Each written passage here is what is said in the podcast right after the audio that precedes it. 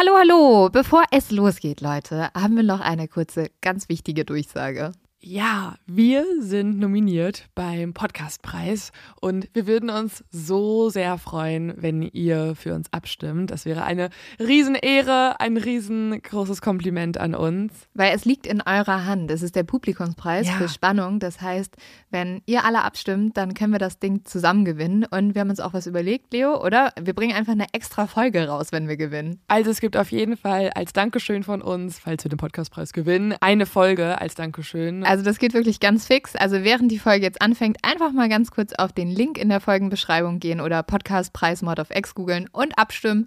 Dankeschön! Dauert nur wenige Sekunden und man muss sich auch nicht registrieren. Und jetzt geht's los mit der Folge. How can you tell when it's really love? I've been in love several times before, and each time I thought I'd found my Prince Charming. Auf X Productions präsentiert. True Love, ein Podcast über wahre Liebesgeschichten mit Lynn Schütze und Leonie Bartsch.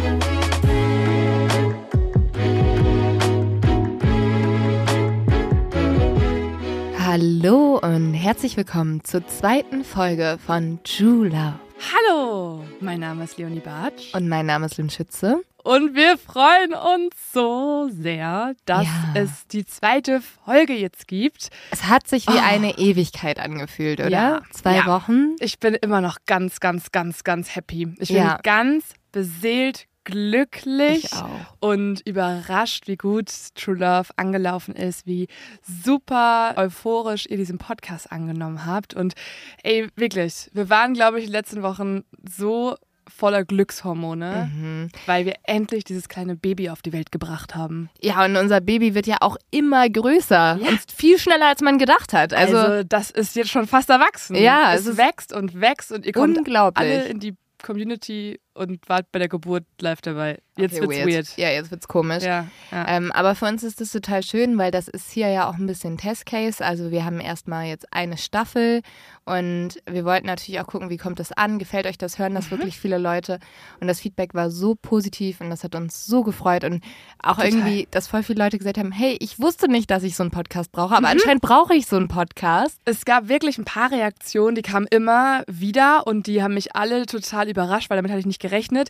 Es gibt anscheinend super viele Leute da draußen, die haben früher True Crime gehört, auch uns, und mussten aus Selbstschutz abbrechen, Ja. haben aber unsere Stimmen vermisst und unsere Gespräche und so und sind jetzt wieder neu dazugekommen, Ja. weil sie True Love in der aktuellen Situation, psychisch und auch da draußen politisch, wieder ertragen. Das Problem ist ja nur, Leo, diese Folge wird ja durchaus zwischendurch ein bisschen Ja. gruselig. Wir müssen euch jetzt also was mitteilen. Es gibt auch mal Folgen ohne Happy Ends. Aber wir verraten euch nicht welche. Äh, genau, diese Folge könnte auch trotzdem ein Happy End haben. Sie haben aber auch alle trotzdem was Schönes. Lasst euch mal überraschen. Genau. Nur es ist jetzt auch nicht immer äh, Isolde und Hans. Also wir werden Ja. nicht nur mit Isolde und Hans uns umgeben. Es gibt auch mal äh, andere Geschichten und vielleicht ist eine davon die Geschichte heute. Ich freue mich riesig auf die Folge. Wir haben ja unsere Rubrik Dating Fails, die wechselt sich aber ja immer wieder ab mit den Love News. Die haben wir euch noch gar nicht vorgestellt. Da erzählen wir euch nämlich immer eine News, die wir lieben oder ein Fakt, den wir lieben. Das sind die Good News, die euch mal ein bisschen positiv stimmen und euch gut durch die Woche bringen. Und damit herzlich willkommen bei Love News.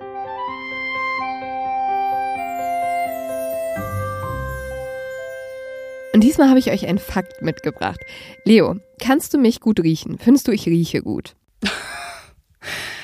Ja, ja, ich mag dein, ähm, ich mag sowohl, glaube ich, dein Lin-Geruch als auch deinen Wäschegeruch. Du hast auch einen ähm, eindeutigen frische Okay, Wäschegeruch. das für mich. ähm, freut mich sehr. Danke für dieses Kompliment.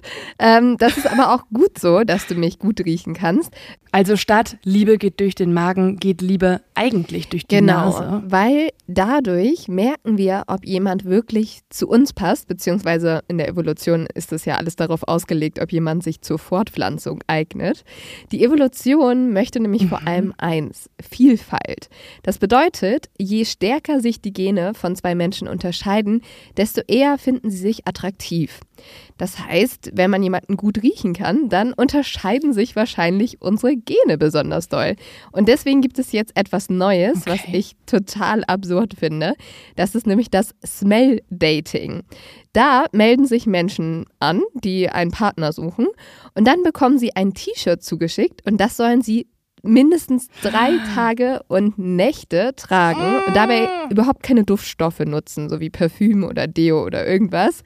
Oh, das würde ich aber eher Ja. Stink-Dating nennen Ja. jetzt, wenn, das, wenn du mir das und so dann erzählst. schickt man halt dieses T-Shirt an den potenziellen Partner und der schickt einem ein T-Shirt zurück und wenn man dann den Geruch mag, dann ist man ein Perfect Match, Leo. Wenn ich die Liebe meines Lebens per T-Shirt riechen könnte, dann könnten wir das tollste Paar auf der Welt sein. Aber die Tatsache, dass der einfach so ein T-Shirt drei Tage getragen hat und dann in so einen Postumschlag packt und verschickt, das wäre so ein Ausschlusskriterium für mich. Aber Leo, ehrlich gesagt, manchmal auf Tour tragen wir auch drei Tage lang das gleiche T-Shirt und ich kann dich immer noch riechen. Also das ist ein gutes Zeichen. Und das Aber da drin ist das Stichwort, glaube ich, weil trotz der Tatsache, dass wir unsere T-Shirts drei Tage lang tragen, können wir uns noch riechen. Nicht weil wir unsere T-Shirts drei Tage Ja, lang das getragen stimmt. haben. Aber falls ihr schon mal Smell-Dating gemacht habt, dann sagt doch mal Bescheid. Das würde mich brennend interessieren. Vielleicht ist das die Revolution. Vielleicht sollten wir alle unsere Dating-Apps auf dem Handy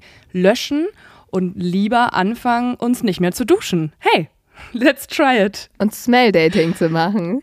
So, Leute, und damit ähm, nach diesem sehr absurden Love-Fact fangen wir an mit dieser Folge. Und Leo, ich bin so gespannt auf deine Geschichte. Ich bin auch so, so, so gespannt, sie dir endlich zu erzählen. Ich habe damit sehr viele Wochen verbracht, vor allem, weil ich die Recherche immer wieder abbrechen musste, um meine Tränen wegzuwischen. Also ich glaube, ich habe noch nie in irgendeiner Recherche, in irgendeinem Fall so viel geweint. Ich habe teilweise auch den Fall Menschen erzählt und musste währenddessen Ja. wieder weinen. Und das war da so drei Sätze am Telefon meiner Mama oder so. Und sie war so, was ist denn bei dir jetzt los? Weil ich das so unfassbar finde. Ich habe so oft drüber geschaut zu dir und dir liefen die Tränen runter. Deswegen, ich bin gespannt, ob du diese Folge aushältst, ohne wieder loszuweinen. Aber wir schauen einfach mal und beginnen mit der Geschichte. In dieser Geschichte gehen wir nach Indien.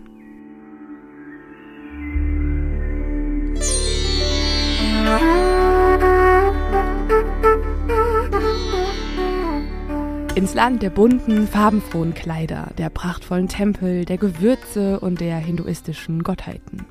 Nach China ist Indien das Land mit den meisten Einwohnern und Einwohnerinnen auf der ganzen Welt. Dort leben 1,4 Milliarden Menschen. Indien ist allerdings auch das Land der Armut. Bei der Unterernährung belegte Indien jahrzehntelang Spitzenplätze. Fast 224 Millionen Menschen sind nicht ausreichend versorgt, davon rund 36 Millionen Kinder. Und circa die Hälfte der Menschen in Indien ist so arm, dass sie mit umgerechnet weniger als einem Euro am Tag auskommen müssen. Lynn, warst du schon mal in Indien oder was weißt du über das Land so? Ja, ich war tatsächlich mal in Indien. Das ist schon ein paar Jahre her. Und ich weiß noch, dass ich davor immer so, dieses, so ein paradiesisches Bild von Indien hatte. Also echt, ehrlich gesagt, ein ziemlich verklärtes Bild, auch einfach von Ins einer Land weißen der europäischen Frau. Mhm. Also ich dachte wirklich so, wie du eben gesagt hast, bunte Farben, alles schön, bisschen wie Thailand. Ach, keine Ahnung. Ich war Anfang 20, ich dachte, wäre mega. Ich bin hingeflogen und man muss sagen, Indien ist einfach ein Land der Gegensätze. Es war auch super schön. Die Leute waren vor allem unglaublich freundlich, sehr, sehr nett. Aber es war auch einfach ein Land voller Armut. Ich habe noch nie so viel Elend gesehen. Und ich fand es echt schockierend und ich bin danach auch zurückgekommen nach drei Wochen. Und es hat auch ein bisschen mein Bild auf die Welt verändert, weil ich einfach gemerkt habe, wie scheiße privilegiert wir sind und wie vielen Menschen es auf der Welt gibt, denen das überhaupt nicht so geht. Ja, total. Und genau, was du gerade am Ende gesagt hast, also dass diese vielen Gegensätze gibt und auch diese unfassbare Armut, das ist ein großer Aspekt, mit dem wir uns in dieser Geschichte beschäftigen. Wir gehen nämlich genau zu so einer armen Familie und schauen uns das Leben von dem kleinen Suru an. Saru sitzt gerade mit seinen Geschwistern an einem kleinen Tisch in einer roten Ziegelsteinhütte. Es ist das Jahr 1987. Saru ist fünf Jahre alt, er ist klein, dünn, hat dunkle Haare und große braune Augen. Saru hat gerade etwas gegessen mit seinen Geschwistern. Seine Mama ist währenddessen arbeiten. Also die Kinder sind alleine zu Hause. Und das muss man sagen, ist auch nicht selten in Indien. Also generell werden Kinder auch ein bisschen freier erzogen und auch unbeaufsichtigter, was daran liegt, dass die Eltern oft auch einfach irgendwie die Familie versorgen müssen und deswegen halt arbeiten gehen und auch lange und auch nachts. Ja, es ist ja ein Luxus, dass das so wie bei uns möglich ist, dass ein Elternteil zu Hause bleibt. Ja, das geht hier überhaupt nicht, weil tatsächlich ist es auch so, dass Sarus Vater die Familie für eine neue Frau verlassen hat und Sarus Mutter wurde danach von der Gemeinschaft verstoßen und muss jetzt für die Familie komplett alleine aufkommen. Oh Mann. Sie arbeitet auf einem Steinbruch und schleppt schwere Steinbrocken Tag für Tag. Also einer der härtesten und schlecht bezahltesten Jobs ganz Indiens. Ja, die verdienen ja dann meistens echt irgendwie pro Stunde nur ein paar Cent. Mhm, ja, so ist es hier auch. Trotzdem erinnert sich Saru an seine Mama als die liebevollste, schönste und herzlichste Frau auf der Welt. Sie ist schön, sie ist schlank, sie hat lange glänzende Haare und sie ist für Saru einfach so ein Vorbild oder. Sie ist halt seine Mama. Ja. Das Zimmer, in dem Saru und seine Geschwister und seine Mama leben, ist eigentlich viel zu klein für die Familie. In der einen Ecke befindet sich eine kleine Feuerstelle, daneben ein großes Bett für die Kinder und gegenüber ein Lehmtrog mit Trinkwasser. Aus dem Topf trinken Saru und seine Geschwister und mit dem Wasser waschen sie sich auch. Geld für die Schule hat die Familie nicht. Saru und die anderen können weder schreiben noch lesen. Trotzdem ist Saru einigermaßen glücklich. Er ist zwar oft hungrig, aber er hat ja seine Familie, die er über alles liebt. Seine Brüder und er ziehen manchmal zum Spaß einen Ziegelstein aus der losen, baufälligen Mauer und luken dann durch das Loch nach draußen. Auf der Straße beobachten sie dann das hektische Treiben. Hier sehen sie viele Kutschen, Rikschas und Marktkarren. Menschen drängen durch die engen Gassen des Stadtkerns. Und dazwischen düsen Kühe auf den ungepflasterten Straßen, Schweine laufen frei umher und auch Ziegen und Hühner picken im Staub nach Essbarem. Außerdem ist es in Sarus Heimat oft heiß und trocken. Außerhalb der Stadtmauern fließt jedoch ein Fluss entlang und während des Monsuns tritt er über die Ufer und überschwemmt auch die Felder ringsrum. Deswegen ist es quasi in der Stadt eher heiß und staubig, aber weiter draußen wird es dann schön grün. Neben Saru gibt es noch seine kleine Schwester Shakila, auf die er oft aufpassen soll, obwohl er selbst ja erst fünf Jahre alt ist. Und dann gibt es dann noch die beiden älteren Brüder. Das sind Kalu und Gudu.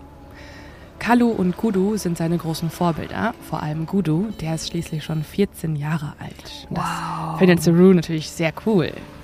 Aber Gudu will jetzt schon wieder losfahren, er will nämlich arbeiten gehen. Gudu, lass mich bitte mitkommen, bitte, bitte, quengelt Saru deswegen ganz, ganz oft. Gudu fährt oft noch nachts los und besorgt Essen für die Familie und ist dabei auch sehr finderisch, muss man sagen. Manchmal klaut er Mangos vom Baum in der Nachbarschaft und manchmal arbeitet er nachts am Bahnhof von Berampur, einer Stadt in der Nähe. Dort springt er dann von Zug zu Zug, um Zahnbürsten und Zahnpasta an die Passagiere zu verkaufen. Und genau das hat er auch jetzt vor. Er geht jetzt nach draußen, wo es schon dämmert, schnappt sich sein kleines, klappriges Fahrrad und will losfahren. Aber Saru bettelt immer weiter. Gudu, Gudu, bitte lass mich mitkommen. Und funktioniert es? Ja, es funktioniert. Also Gudu schaut ihn jetzt an, denkt einen Moment nach und dann erklärt er sich bereit, seinen kleinen Bruder mitzunehmen. Und Saru ist unfassbar glücklich. Er darf jetzt bei den Coolen mitmachen. Ohne länger darüber nachzudenken, lässt er jetzt auch seine kleine Schwester Shakila auf dem Boden sitzen und macht sich aus dem Staub, bevor seine Mama nach Hause kommt und ihn irgendwie aufhalten könnte. Gudu nimmt seinen kleinen Bruder auf dem Fahrradlenker mit. Glühwürmchen schwirren durch die Luft und Kinder spielen am Straßenrand. Am belebten Bahnhof von Berampur schlüpfen sie von Waggon zu Waggon. Aber Saru merkt jetzt, wie er mit jeder Stunde müder wird. Seine Abenteuerlust verfliegt irgendwie immer mehr.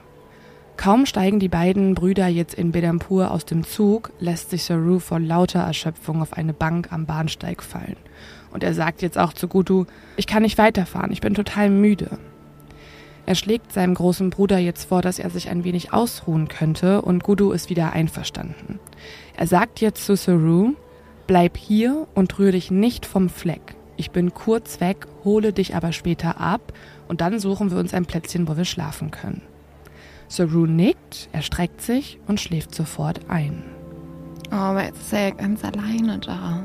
Ja, und das ist jetzt auch das Problem. Also als er einschläft, ist noch ziemlich viel los. Da war da, da waren da überall Passagiere, da sind da Kinder rumgerannt, die auch gebettelt haben. Und am Bahnhof war es einfach total trubelig. Als Saru jetzt aber aufwacht, ist es ganz still und der Bahnhof ist komplett verlassen. Saru schaut sich jetzt mit müden Augen um und fragt sich, wo zur Hölle Gudu ist. Er fragt sich auch, wie lange er jetzt hier schon geschlafen hat, weil plötzlich ist da ja niemand mehr, also müssen ja auch mehrere Stunden vergangen sein. Und er steht jetzt auf und sucht Gudu. Er steigt jetzt in einen leeren Zug ein mit offenen Türen und ruft auch hier nach Gudu. Saru denkt jetzt nämlich, dass das hier der gleiche Zug ist, mit dem sie ja auch hierher gekommen sind. Und er sieht dann im Inneren eine Holzbank.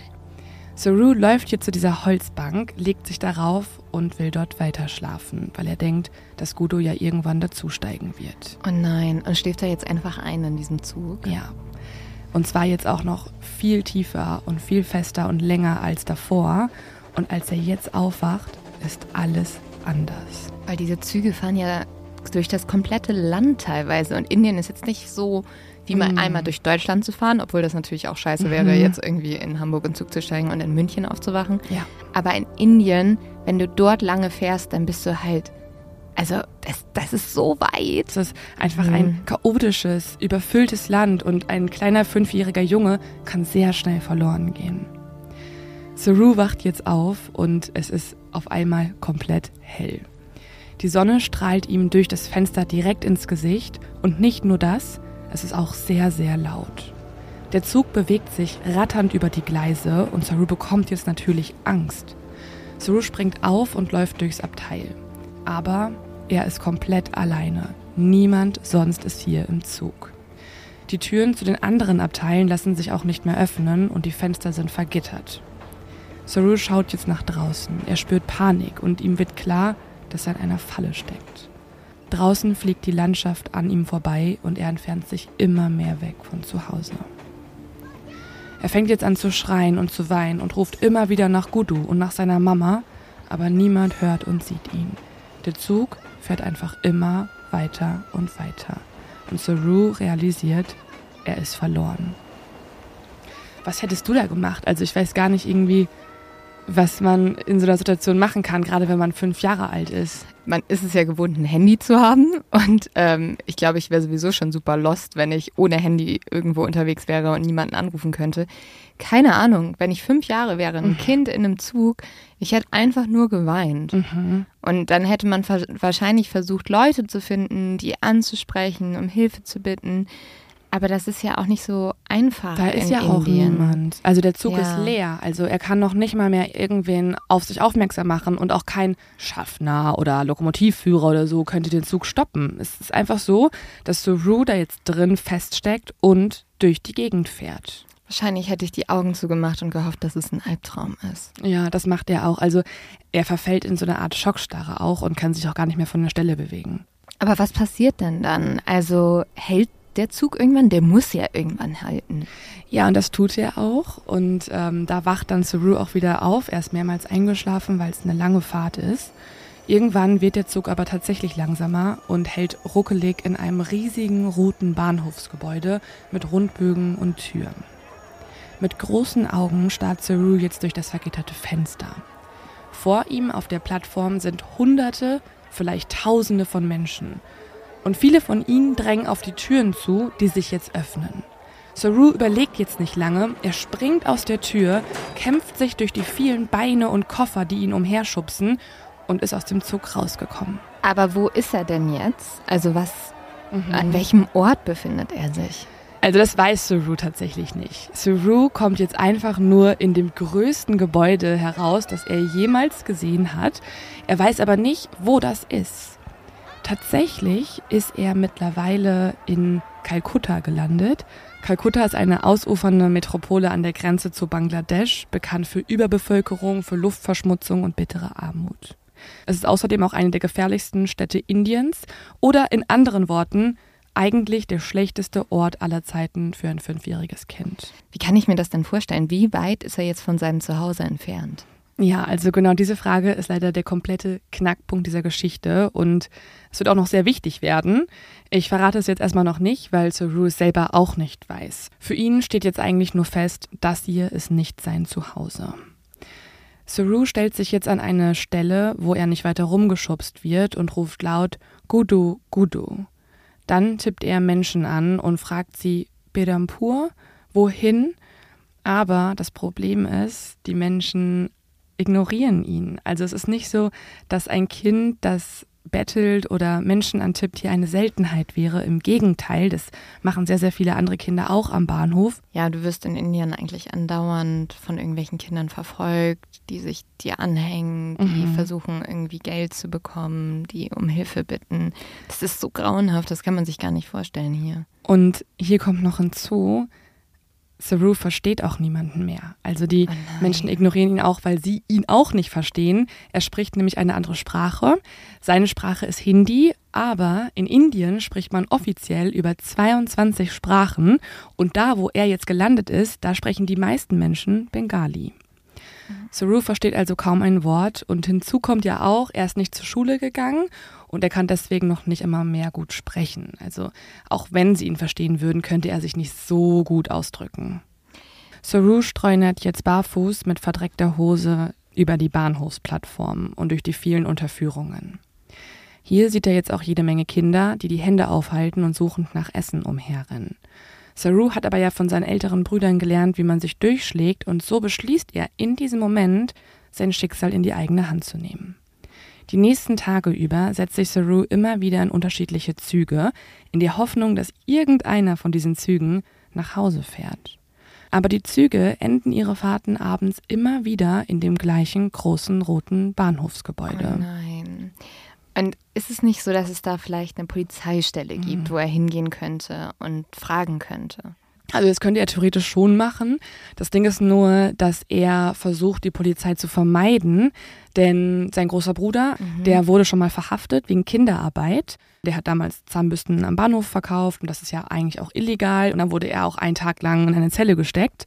Und deswegen hat Gubu immer gewarnt, Geh nicht zur Polizei, die mögen keine barfüßigen, bettelnden Kinder. Geh da nicht hin. Eigentlich auch krank, ne? Dass dann das Kind ins Gefängnis gesteckt wird ja. und nicht der Mensch, der das Kind wahrscheinlich dazu bringt, die Kinderarbeit zu leisten. Ja. Oder dass dem Kind geholfen wird oder irgendwas. Aber also, ich weiß nicht, ob das wirklich was bringt, ein Kind hinter Gitter zu packen. Ja, und vor allen Dingen führt es ja jetzt auch dazu, dass Saru die Polizei vermeidet, obwohl ja. sie ihm ja, wenn überhaupt, am besten helfen könnten eigentlich. Und das wiederum führt jetzt dazu, dass Saru von nun an auf dem Bahnhofsgelände wohnt und sich auch langsam hier an das Leben auf der Straße gewöhnt. Aber er ist fünf. Ja, ich weiß. Und es ist so schlimm, weil er weiß ja auch, also er denkt auch so ein bisschen, dass seine Familie auch nicht so wirklich nach ihm sucht. Also er fragt sich manchmal, was seine Familie zu Hause wohl macht, ob die irgendwie auch mal kommen könnten und ihn holen. Aber die Tage verstreichen und irgendwann sind es Wochen und irgendwann sind es Monate und niemand kommt. Manchmal hat Saru Glück und findet Essensreste auf dem Boden, Erdnüsse oder angenagte Maiskolben. Manchmal muss er dann aber auch mit hungrigem Magen einschlafen. Und wie man sich das vorstellen kann, ist das Leben auf der Straße oder an diesem Bahnhof eben auch alles andere als ungefährlich für ein fünfjähriges Kind. Eines Tages zum Beispiel fällt Saru eine Gruppe von anderen Kindern auf. Diese Kinder leben anscheinend auch auf dem Bahnsteig. Er hat sie nämlich schon öfter hier gesehen und sie schlafen nachts unter alten Decken auf einer Plattform. Am Anfang traut sich Saru nicht so wirklich, auf sie zuzugehen und auch die anderen Kinder ignorieren ihn. Aber Saru sehnt sich auch irgendwie nach anderen Leuten oder nach einer Gruppe, zu der er sich zugehörig fühlt. Vielleicht auch nach Liebe und ja. jemanden, der für ihn da ist. Ja, natürlich. Und deswegen fasst er auch den Mut, dass er sich dann doch einen Tag einfach so neben sie setzt. Sie sprechen ja auch nicht seine Sprache, aber Kinder können sich ja auch durch Gesten oder durchs Spielen oder so mhm. verstehen. Die Kinder reagieren erst skeptisch auf ihn, sie jagen ihn aber auch nicht weg. Und deswegen schläft Yitzaru auch eine Nacht in ihrer Gruppe und fühlt sich dabei auch sicherer als an allen Tagen zuvor. Es dauert jetzt aber nicht lange und Saru wird geweckt. Er hört jetzt eine kindliche Stimme schreien und dann hört er eine tiefe männliche Stimme. Es wird immer lauter. Auch andere Kinder fangen jetzt an zu schreien. Auch sie sind aufgewacht. Saru schreckt hoch, er blinzelt, es ist dunkel, doch er erkennt eine männliche Gestalt im spärlichen Licht des Bahnhofs. Und was macht diese männliche Gestalt? Sie reißt die Kinder hoch und diese Kinder zappeln und wehren sich, aber immer mehr Männer packen diese Kinder und gehen mit ihm weg. Instinktiv springt Saru jetzt hoch und er rennt um sein Leben rein in die Dunkelheit. Fast blind folgt er jetzt einer langen Mauer, dann rennt er die Gleise entlang am Bahnhof und schaut panisch immer wieder über die Schulter zurück, aus Angst, dass ihm irgendjemand folgt. Aber Gott sei Dank folgt ihm niemand. Die anderen Männer haben nämlich den Rest der Kinder gepackt und ihn nicht wirklich gesehen, wie er abgehauen ist. Aber Gefahr liegt nicht nur hinter Saru, sondern auch vor ihm. Er rennt nämlich auf die Gleise zu, um die Ecke, und plötzlich kommen ihm helle Scheinwerfer entgegen. Saru springt jetzt vom Schotterbett herunter, presst seinen Körper an die Mauer und kurz darauf donnert der Zug auch schon dicht an ihm vorbei. Es gibt ja in Indien wirklich Tausende an Menschen, die jährlich vom Zug überfahren werden, weil einfach ja. dort so wenig Sicherheitsvorkehrungen auch ja. herrschen. Ja, ansonsten konnte sich Saru Gott sei Dank retten, also er holt sich recht schnell vom Schock, hat aber beschlossen, dass er nach dieser Nacht nicht mehr am Bahnhof schläft, sondern im Freien weit weg von dem roten Gebäude. Aber was ist denn passiert? Also wer waren diese Männer? Waren das Menschenhändler? Das weiß Saru in diesem Moment nicht. Aber um zu verstehen, was den Kindern passiert ist, also das, das was du gerade angesprochen hast, den Menschenhandel, das ist ähm, tatsächlich ein großes Problem in Indien und deswegen schauen wir uns hier einmal ein paar Hintergründe an. Sarus Schicksal ist nämlich nicht selten. Sogar heutzutage gibt es nach UN-Schätzungen etwa 147 Millionen Waisenkinder weltweit. Also die Zahl stammt aus dem Jahr 2021. Es ist also immer noch ein riesengroßes Problem weltweit. Schätzungen zufolge leben die meisten Waisenkinder in Asien. Hier leben 71 Millionen und dort speziell wiederum 31 Millionen in Indien allein. Also wenn man das irgendwie in Bundesländern sieht, dann ist es Bayern und NRW und Baden-Württemberg zusammen quasi nur an Waisenkindern in Indien. Ja. In Indien verschwinden jedes Jahr 100.000 Kinder. Einige müssen daraufhin in Haushalten schuften oder werden als Bräute verkauft. Andere als Kinderarbeiter in Fabriken gesteckt und wieder andere werden von Mafiabanden zum Betteln auf die Straße geschickt. Diese Bettelorganisationen werden meist von zwei, drei Leuten betrieben, die aber wiederum bis zu 100 Kinder und Erwachsene unter sich haben. Morgens schicken oder bringen sie die Betroffenen in verschiedene Bezirke und abends müssen die Bettler dann ihre gesamten Erträge abliefern. Im Gegenzug bieten diese ja, Menschen, die das Ganze anführen, dann den Kindern einen Schlafplatz und etwas zu essen. Und ganz tragisch, oft werden die Kinder auch verstümmelt, weil behinderte Kinder mehr Geld bekommen als gesunde Kinder. Die Banden erhöhen also so ihre Gewinne, wenn sie dem Kind zum Beispiel die Augen herausschneiden oder Körperteile amputieren, was wir zum Beispiel auch aus dem Film Slumdog Millionär kennen. Oh, das ist so grauenhaft. Mhm. Also ich erinnere mich auch noch daran, dass du in Indien wirklich viele bettelnde Menschen auf den Straßen siehst, die auch teilweise offene Wunden haben. Mhm. Ähm, das war, glaube ich, für mich eine der schockierendsten Sachen, die ich je gesehen habe, wie tatsächlich ein junger Mann sich vor mir seine Wunde neu aufgeschnitten hat, damit diese blutet und er sozusagen mehr Geld erbetteln kann. Mhm. Richtig, richtig grauenhaft. Also, wie du ja gerade erzählt hast, diese Umstände in diesem Land, das, das ist so schlimm und halt wirklich der letzte Ort, wo ein kleiner Fünfjähriger alleine sein sollte. Ja. Ich finde das so beeindruckend aber irgendwie auch, wie Saru trotzdem sich ja nicht unterkriegen lässt mhm. und irgendwie es schafft zu überleben. Ja, total. Also könnte vielleicht irgendwie daran liegen, dass er erst fünf Jahre alt ist und ihm das dann auch so ein bisschen zum Vorteil wird. Also er sieht die Dinge ja auch unbekümmerter und er denkt auch gar nicht so richtig drüber nach, was den Kindern passiert ist. Also er hat für sich eigentlich nur beschlossen, ich muss den entkommen, ich vertraue auf meine Instinkte, aber er denkt jetzt nicht großartig daran, dass diese Kinder vielleicht sexuell ausgebeutet werden oder physisch andere, andersweitig. Ja, und es setzen ja so Überlebensinstinkte ein. Ja. Also es gab mal eine Geschichte von einem dreijährigen Jungen, der im Urwald überlebt hat. Und zwar Mhm. mehrere Tage. Der hat dann irgendwie gewusst, ich muss mir hier Wasser suchen, ich muss irgendwas essen. Das ist schon faszinierend, was unser Körper alles kann. Und wir sind so teilweise so, ah nee, also ey, es ist, ich kann jetzt heute nicht aus dem Bett aufstehen. Mhm. Aber wenn du in Extremsituationen versetzt wirst, dann kannst du manchmal halt viel mehr, als du eigentlich denkst. Ja, und das ist jetzt bei Saru auch der Fall. Also er geht jetzt rein in die Stadt, er lebt ab jetzt auf den Straßen von Kalkutta und mitten in dieser großen Stadt hat er auch den größten Fluss gefunden, den er eh jemals in seinem Leben gesehen hat. Und hier am Flussufer findet er auch immer wieder Reste auf den offenen Feuerstellen, wo Menschen kochen oder er findet irgendwas, was im ja, was am Ufer halt so weggeschmissen wird. Am Flussufer findet er aber auch andere Dinge, und zwar erkennt er Tierkadaver, Exkremente oder Schmutz. Und zu Sarus Entsetzen sieht er dann auch noch zwei Leichen zwischen all diesen Exkrementen liegen. Und aber auch das steckt er irgendwie gut weg. Also es ist sein Überlebensinstinkt und seine kindliche, sag ich, Naivität, die ihn da einfach überleben lässt und vermeidet, dass er sich irgendwie aufgibt. Nachts kaut er sich jetzt in leere Gassen. An einem stillen, aber sehr heißen Tag setzt er sich erschöpft vom langen Rumlaufen auf eine Schiene und wäre hier fast eingeschlafen, wenn ihn nicht ein Mann angesprochen hätte. Saru versteht jetzt erstmal nichts, aber der Mann spricht langsam und deutlich mit anderen Worten und jetzt kann er doch etwas verstehen. Der Mann sagt, dass schon viele Kinder hier von einem Zug ergriffen wurden und getötet worden seien und Bahnhöfe sind keine Spielplätze für Kinder, sagt der Mann. Dann erklärt er, dass er Lokführer ist und eine kleine Baracke aus Wellblech neben den Schienen hat. Und der Lokführer bietet Saru jetzt an, dass er mit ihm nach Hause gehen könnte, wo er ihm was zu essen machen würde und er bekommt auch was zu trinken und er kann auch dort schlafen, sagt der Mann. Das ist irgendwie klingt das zu gut, um wahr zu sein, muss ich ehrlich sagen. Ja, Saru ist aber erstmal überglücklich. Er realisiert jetzt, hier gibt es endlich jemanden, der will mir tatsächlich helfen und er zögert keinen Augenblick und folgt ihm. Nein. Nein! Der Lokführer kocht jetzt Linsendahl mit Reis für Saru und es ist das leckerste, was Saru in sehr langer Zeit gegessen hat. Saru ist unfassbar glücklich und erleichtert. Und dann sagt der Mann auch noch zu ihm, komm, du musst müde sein, leg dich hin.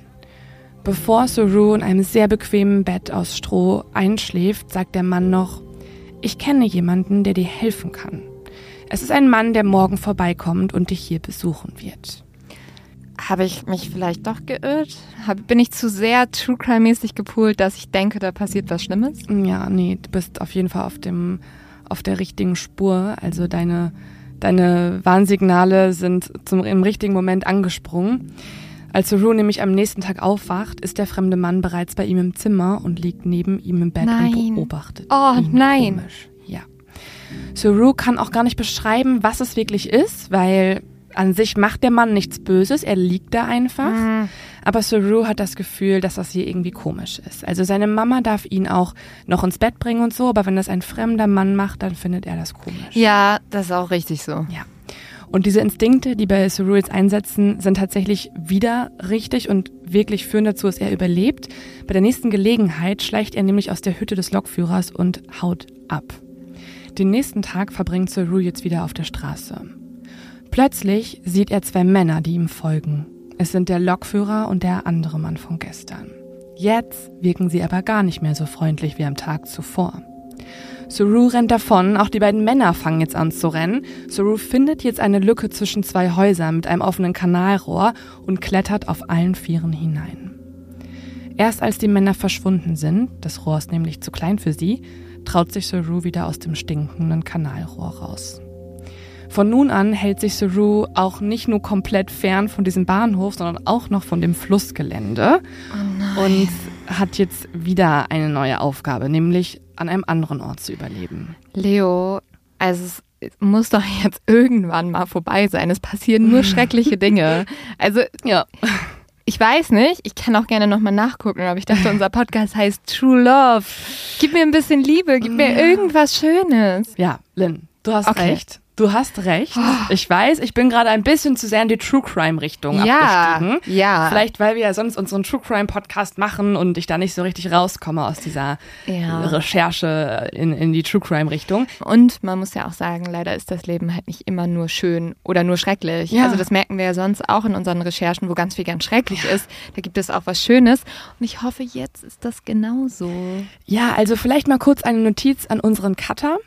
Können wir hier jetzt mal so ein bisschen was Schönes hören? Oh so ja. hoffnungsvolle, epische Musik, vielleicht irgendwie was mit Geigen, was mit aufbauender Melodie, so ein bisschen True Love Musik. Denn wir kommen jetzt tatsächlich mal endlich zu einer Stelle, wo es ein bisschen liebevoller wird. Es gibt Gott sei Dank nämlich auch nette Menschen, die Saru jetzt trifft. Und das ist ein junger Mann in Anzug.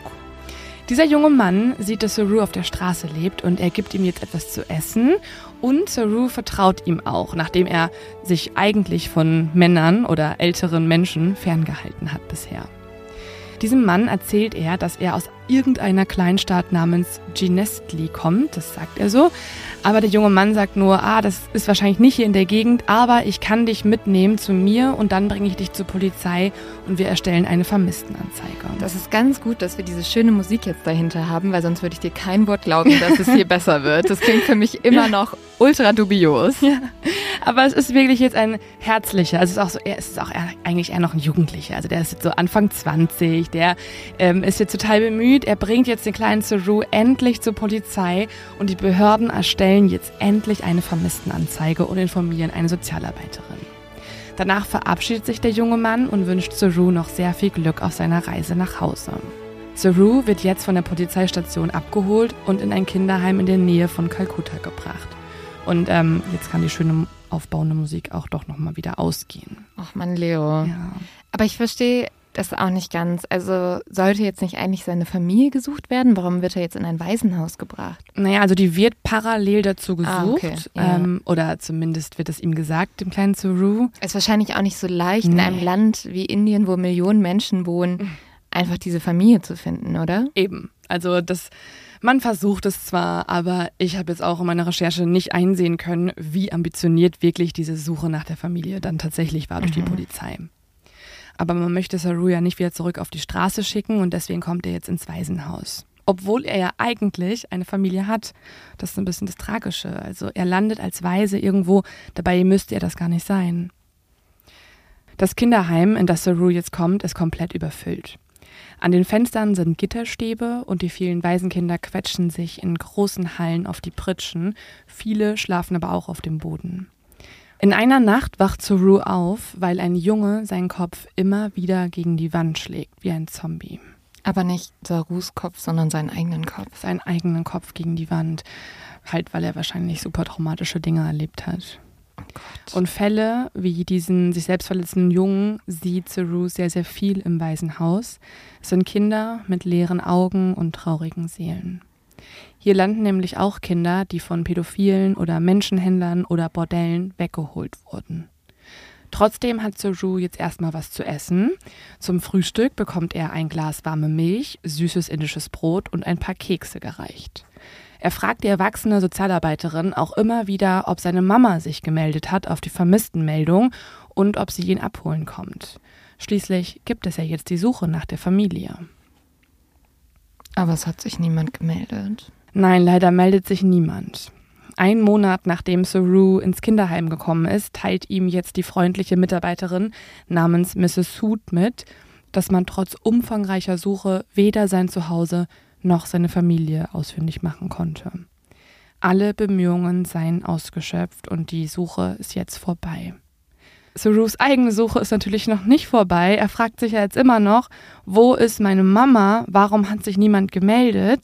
Aber Mrs. Sood sagt, dass seine Familie wohl nicht mehr gefunden werden könnte.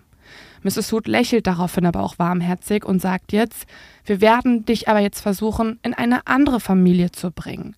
Wir suchen dir eine tolle neue Familie aus. Im Ausland gibt es nämlich sehr viele von ihnen, die froh darüber wären, ein Kind aus Indien bei sich aufzunehmen. Also eine Familie, die ihn adoptieren würde. Genau. Also Saru kann das noch gar nicht so richtig verstehen. Er weiß auch gar nicht, was Adoption wirklich ist. Aber er nickt nur und hat nur eine Sache jetzt verstanden, und zwar, dass es zu einer Rückkehr nach Hause wohl nicht mehr für ihn kommen wird. Ein paar Wochen später ist es dann auch soweit. Mrs. Sood holt Saru jetzt wieder zu sich und sie erzählt ihm, dass sich ein Ehepaar gemeldet hat, das ihn in sein Haus aufnehmen möchte. Dieses Ehepaar wohnt in einem anderen Land und zwar in Australien. Saru kennt das Wort gar nicht. Er fragt jetzt Australien, was ist das? Und Mrs. Sood erzählt ihm, dass dieses Land bei Cricket-Turnieren häufig gegen Indien antrete und ein sehr gutes Land sei, in dem arme Waisenkinder Hilfe finden würden. Australien und Indien ist ein Riesenunterschied. Ja, das ist ganz woanders. Ja. Der kleine Saru, der aus Versehen von seiner Familie getrennt wurde durch einfach diesen Zug, der ihn weggebracht hat, der landet jetzt am Ende in Australien. Also wird er tatsächlich adoptiert. Also es gibt jetzt eine Familie, die Interesse hat. Das ist Familie Burley, also Mr. und Mrs. Burley. Und die haben sogar auch schon ein Fotoalbum erstellt. Dieses Fotoalbum ist total verführerisch. Also ich kann es dir auch mal zeigen. Ich habe das hier auch ähm, Mhm. einmal für dich mitgebracht, also zumindest Kopien davon. Und wir laden euch die Fotos auch hoch auf Instagram unter true.lovepodcast. Genau, und hier seht ihr dann mal das Fotoalbum, was die Burleys für den kleinen Saru gebastelt haben. Denn sie haben sich quasi in Australien schon für ihn entschieden. Also ist das wie so eine Vorstellung oder wie kann ich mir das vorstellen? Ja, also sie wollen quasi Saru schon mal so ein bisschen Mut machen, weil man kann sich ja vorstellen, Saru möchte ja eigentlich zu seiner wahren Mama Ja. und nicht irgendwo ans Ende der Welt. Saru sieht jetzt dieses Ehepaar, aber alles an ihnen ist anders. Also erstmal sind sie weiß, ganz anders als die Menschen in Indien. Saru kennt keine weißen Menschen. Und alles, was auch um diese beiden Menschen drumherum ist, sieht so anders aus. Es ist neu, es ist sauber, alles glänzt und viele Gegenstände auf den Fotos, die erkennt Saru auch gar nicht. Also sowas wie ein Fernseher hat er auch nur ganz, ganz selten in seinem Leben gesehen. Ja, und man sieht ja auch zum Beispiel noch so ein, so ein Auto. Also mit, da gibt es so ein Bild mit einer Bildunterschrift, wo drauf steht, hier wäscht dein Papa unser Auto, in dem wir Ausflüge unternehmen. Und für Saru ist das wahrscheinlich unfassbar, also so ein neues, schickes Auto. Ja. Und das ist jetzt irgendwie sein Auto mit. Dann ein riesiges Haus, ein Haus, in dem du wohnen wirst, steht da drunter. Und das ist, also er hat ja vor in einem Zimmer mit seiner Familie gewohnt. Das ist, Ja. das ist schon ein ganz anderes Leben. Ich finde es auch voll süß. Also, die haben sich ja wirklich Mühe gegeben.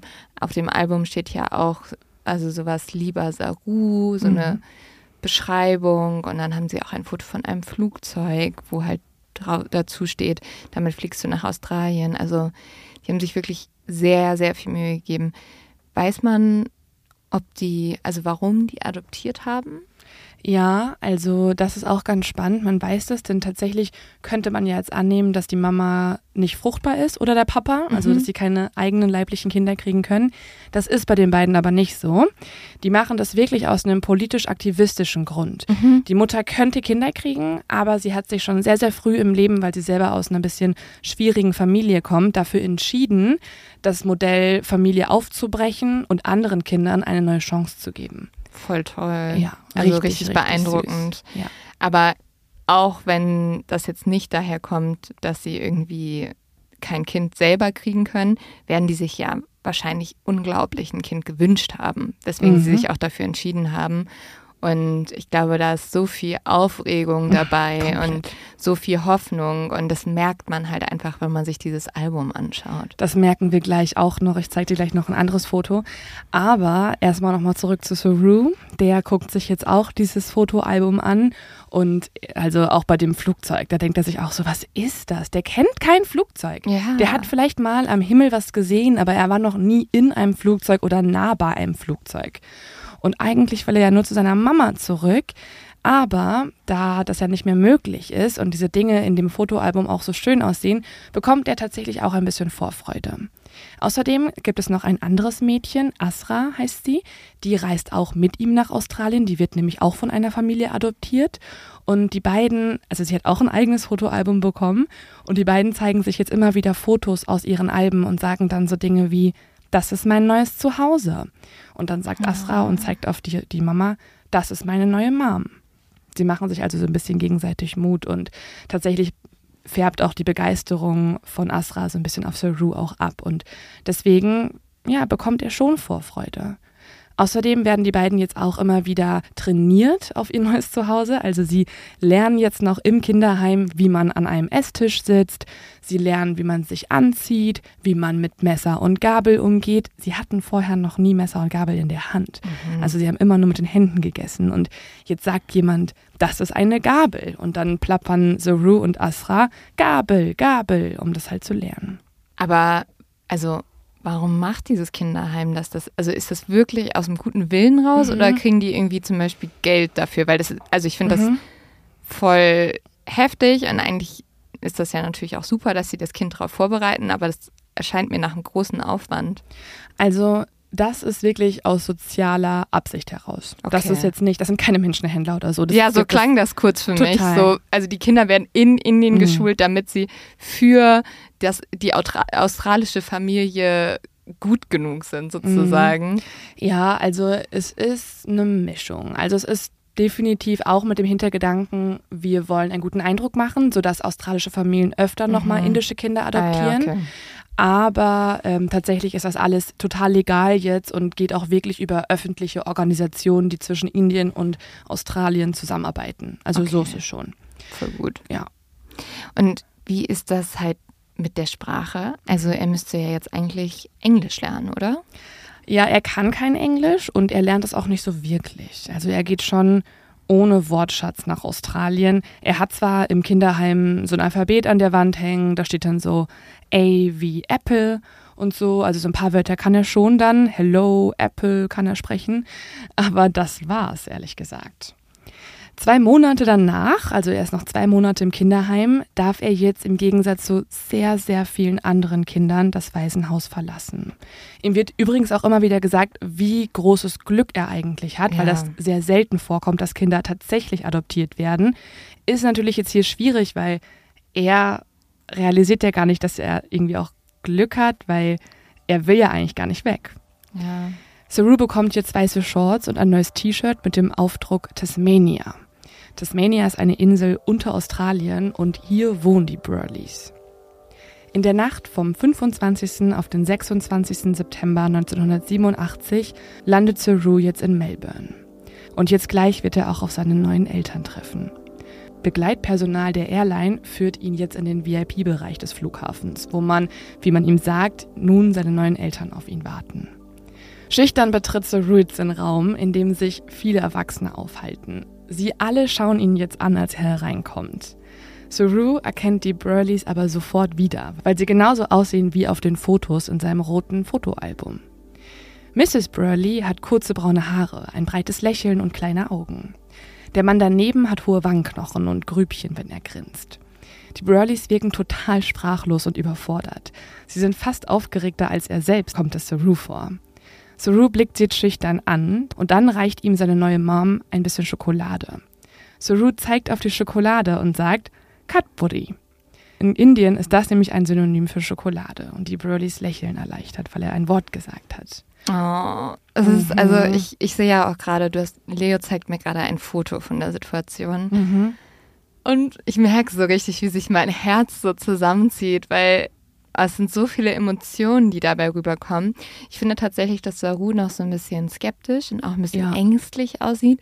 Kann ich aber auch total verstehen. Du bist in einem anderen Land, du triffst auf einmal zwei komplett fremde Menschen, die jetzt deine Eltern sein mhm. sollen aber total süß, dass die ihm auch so Schokolade mitgebracht haben. Ja, und weil Saru auch kaum Englisch spricht und seine Eltern kein Hindi verstehen, können die drei sich auch gar nicht so richtig unterhalten.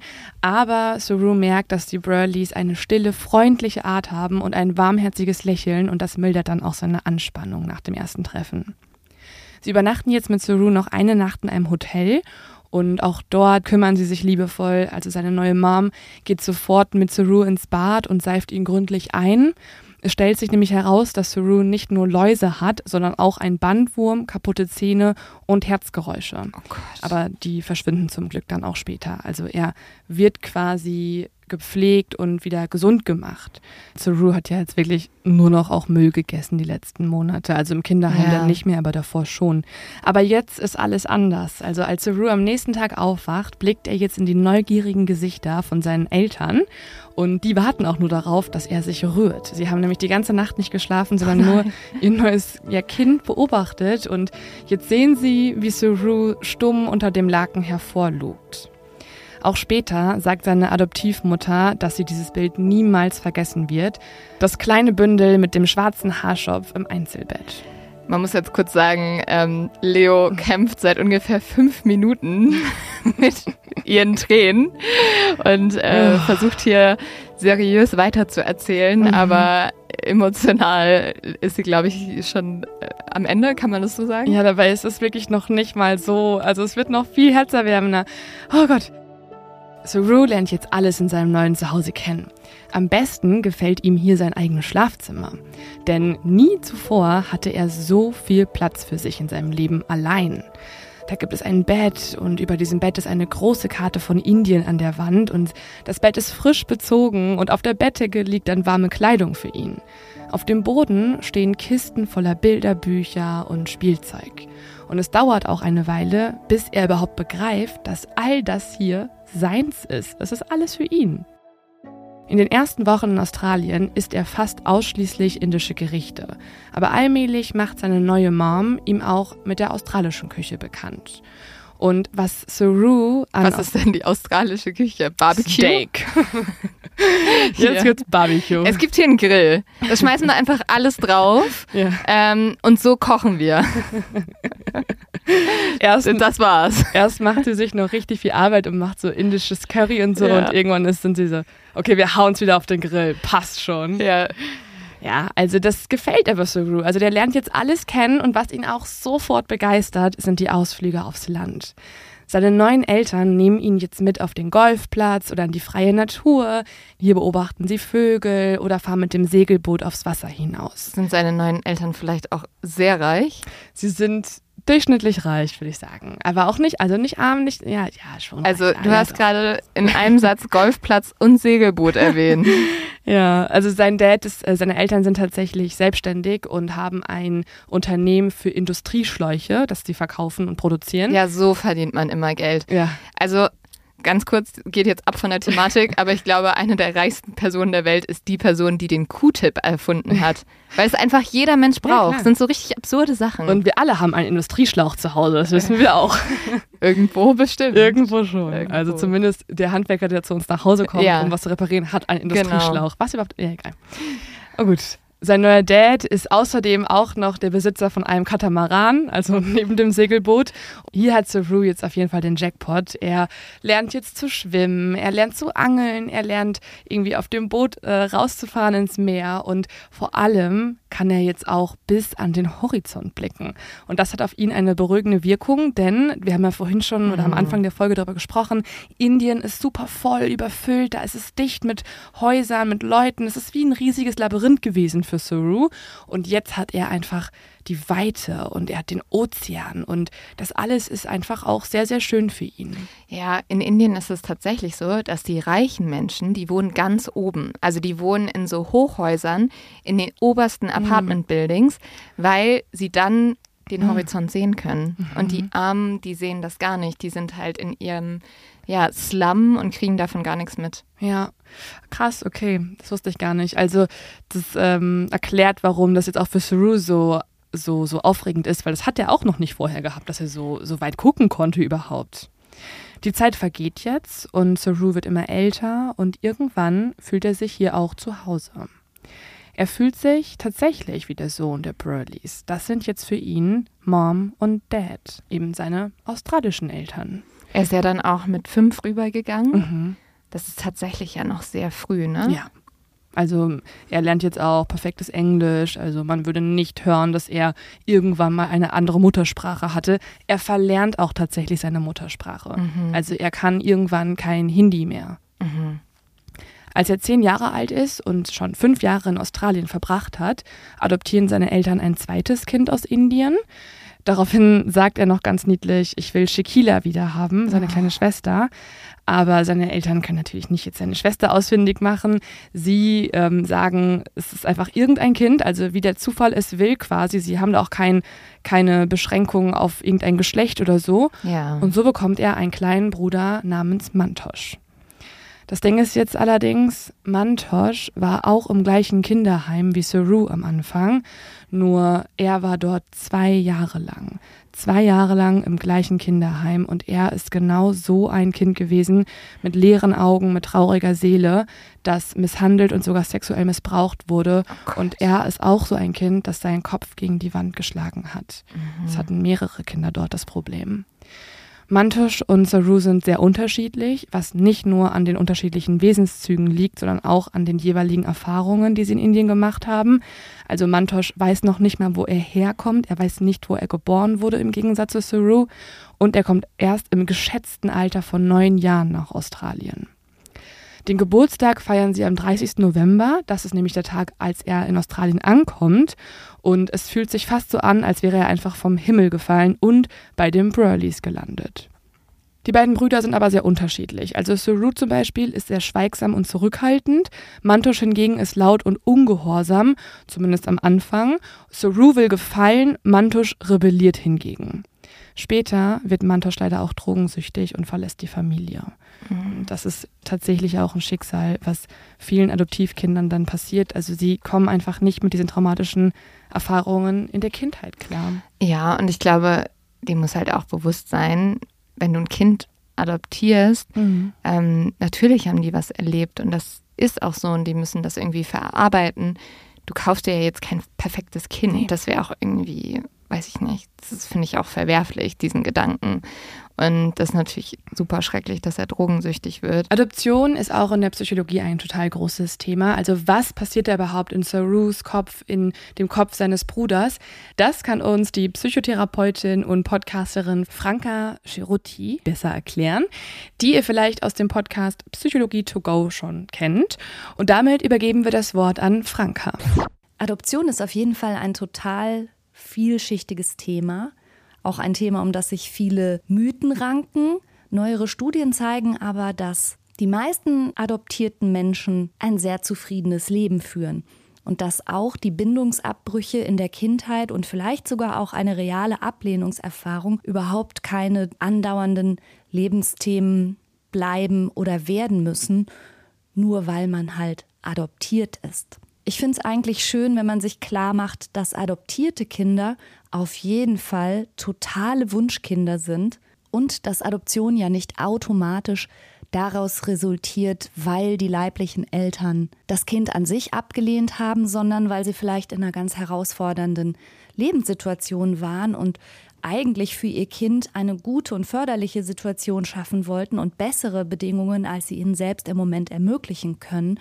Und insofern kann auch ein Kind zur Adoption freizugeben ein super verantwortungsvoller und von Liebe getragener Schritt sein und eben nicht automatisch eine Ablehnung des Kindes.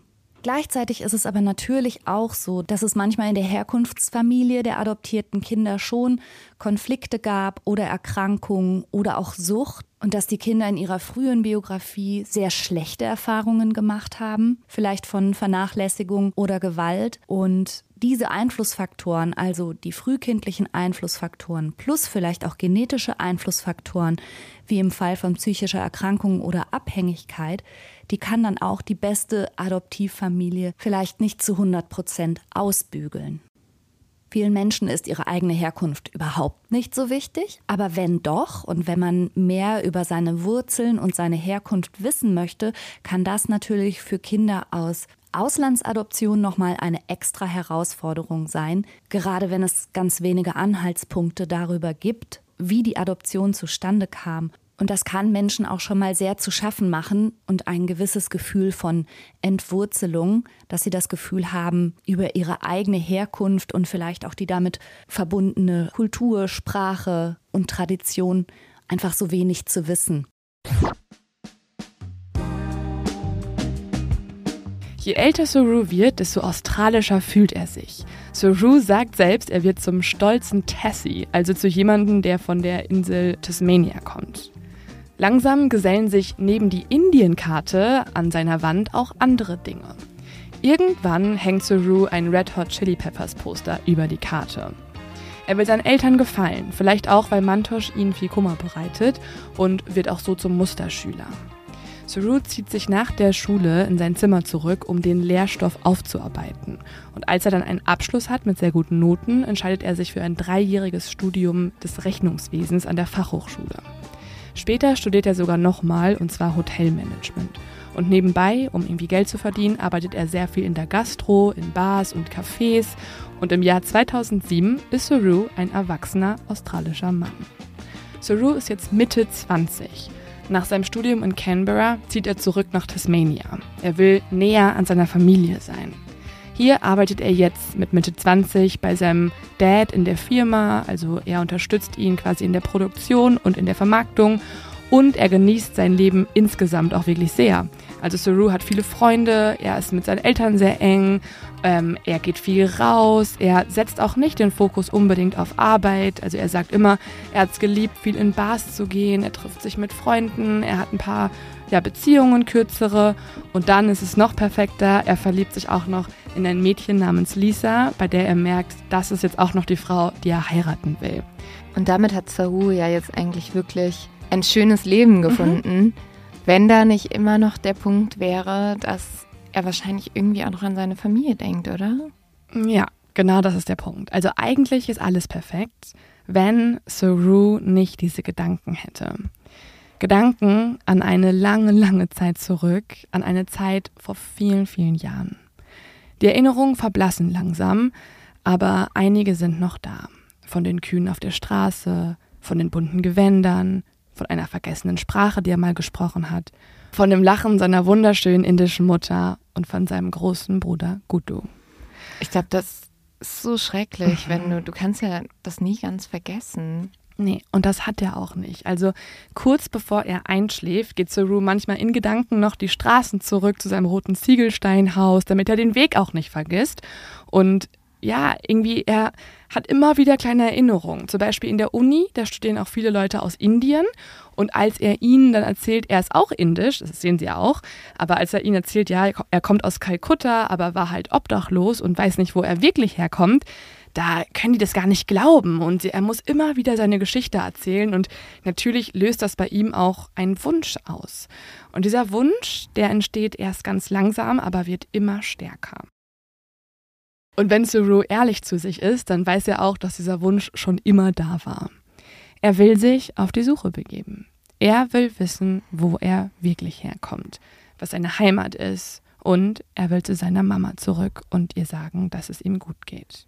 Der Grund, warum Saru seine Kindheit nicht vergisst und auch die Gedanken an seine Mutter einfach nie vergisst, das hat natürlich auch sehr viel mit der Mutterliebe zu tun. Also ein liebevolles Elternteil im Leben zu haben, das ist die Grundlage für ein glückliches Leben für so viele Menschen, für uns Menschen.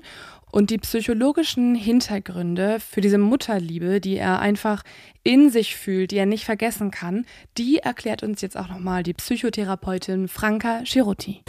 Zunächst mal würde ich gerne den Begriff Mutterliebe natürlich ausdehnen auf enge Bezugspersonen. Das kann auch ein Papa sein oder eine Adoptiv- oder Pflegemutter. Also es muss nicht die leibliche Mutter sein.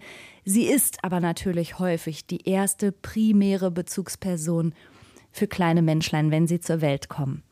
Und wenn Menschlein zur Welt kommen, dann ist es für sie überlebensnotwendig und daher auch sehr instinktgeleitet, dass sie Bindungsverhalten zeigen und dass sie sich der Fürsorge und Zuwendung eben ihrer Bezugspersonen versichern. Und das machen sie, indem sie eben äußern, was sie brauchen, aber auch indem sie einfach wahnsinnig niedlich sind und lächeln und Augenkontakt suchen. Und all das dient dazu, dass die Bezugspersonen sich eben kümmern. Und dieses Bindungsverhalten des Säuglings wird idealerweise durch Fürsorgeverhalten der Bezugsperson beantwortet, also indem sie zum Beispiel die Signale ihres Babys gut wahrnehmen und sie richtig interpretieren und dann auch möglichst prompt und adäquat darauf reagieren. Also, dass sie feinfühlig in der Lage sind, ihr Kind zu verstehen und die psychologischen Bedürfnisse auch nach Nähe, nach Schutz, nach Kuscheln, aber auch nach Nahrung, eben alles, was so ein Kindchen braucht,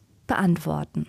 Denn eine gute Bindungserfahrung in der frühen Kindheit, so viel wissen wir inzwischen, trägt schon auch ein bisschen über Zeit und Raum hinweg. Also frühere Beziehungserfahrungen haben auch einen Einfluss darauf, wie psychisch stabil zum Beispiel jemand im Erwachsenenalter ist, wie er mit Stress umgeht und auch das eigene Selbstbild, also wie liebenswert die Person sich selber findet und auch wie sehr sie sich auf neue Beziehungen einlassen kann oder auch wie sie romantische Beziehungen gestaltet. Also eine frühe, stabile Mutterliebe, um es mal so zu sagen, oder eben eine gute Bindungserfahrung ist eine tolle Basis für das ganze spätere Leben.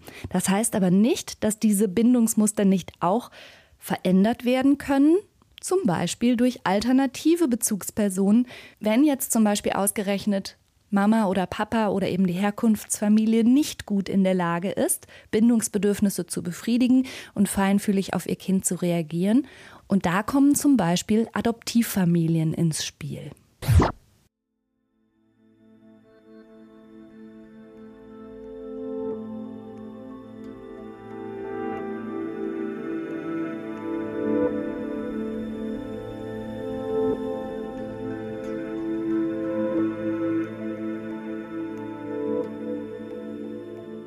Saru denkt jetzt darüber nach, was er über diesen Ort eigentlich weiß, also wie er ihn finden könnte, falls er ihn wirklich jetzt suchen geht.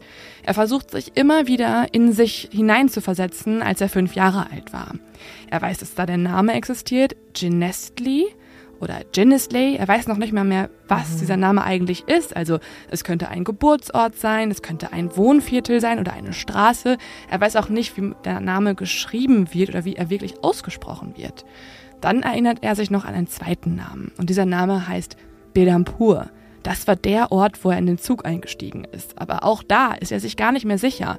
Er schaut dann auch im Internet nach und fragt Freunde, ob diese Orte existieren. Aber das Problem ist, es gibt total viele Orte, die so heißen. Also es gibt Bedampur, es gibt Bedampor, es gibt alle möglichen Schreibweisen von dieser Stadt. Und so kann er nicht erfahren, welche wirklich seine Heimat ist. Er versucht sich jetzt auch an andere Dinge zu erinnern, aber wirklich viel mehr fällt ihm nicht mehr ein. Er weiß halt, dass er damals lange im Zug war, er weiß aber nicht, wie lange genau, also es könnten zwölf Stunden gewesen sein, vielleicht auch mehr, vielleicht auch weniger.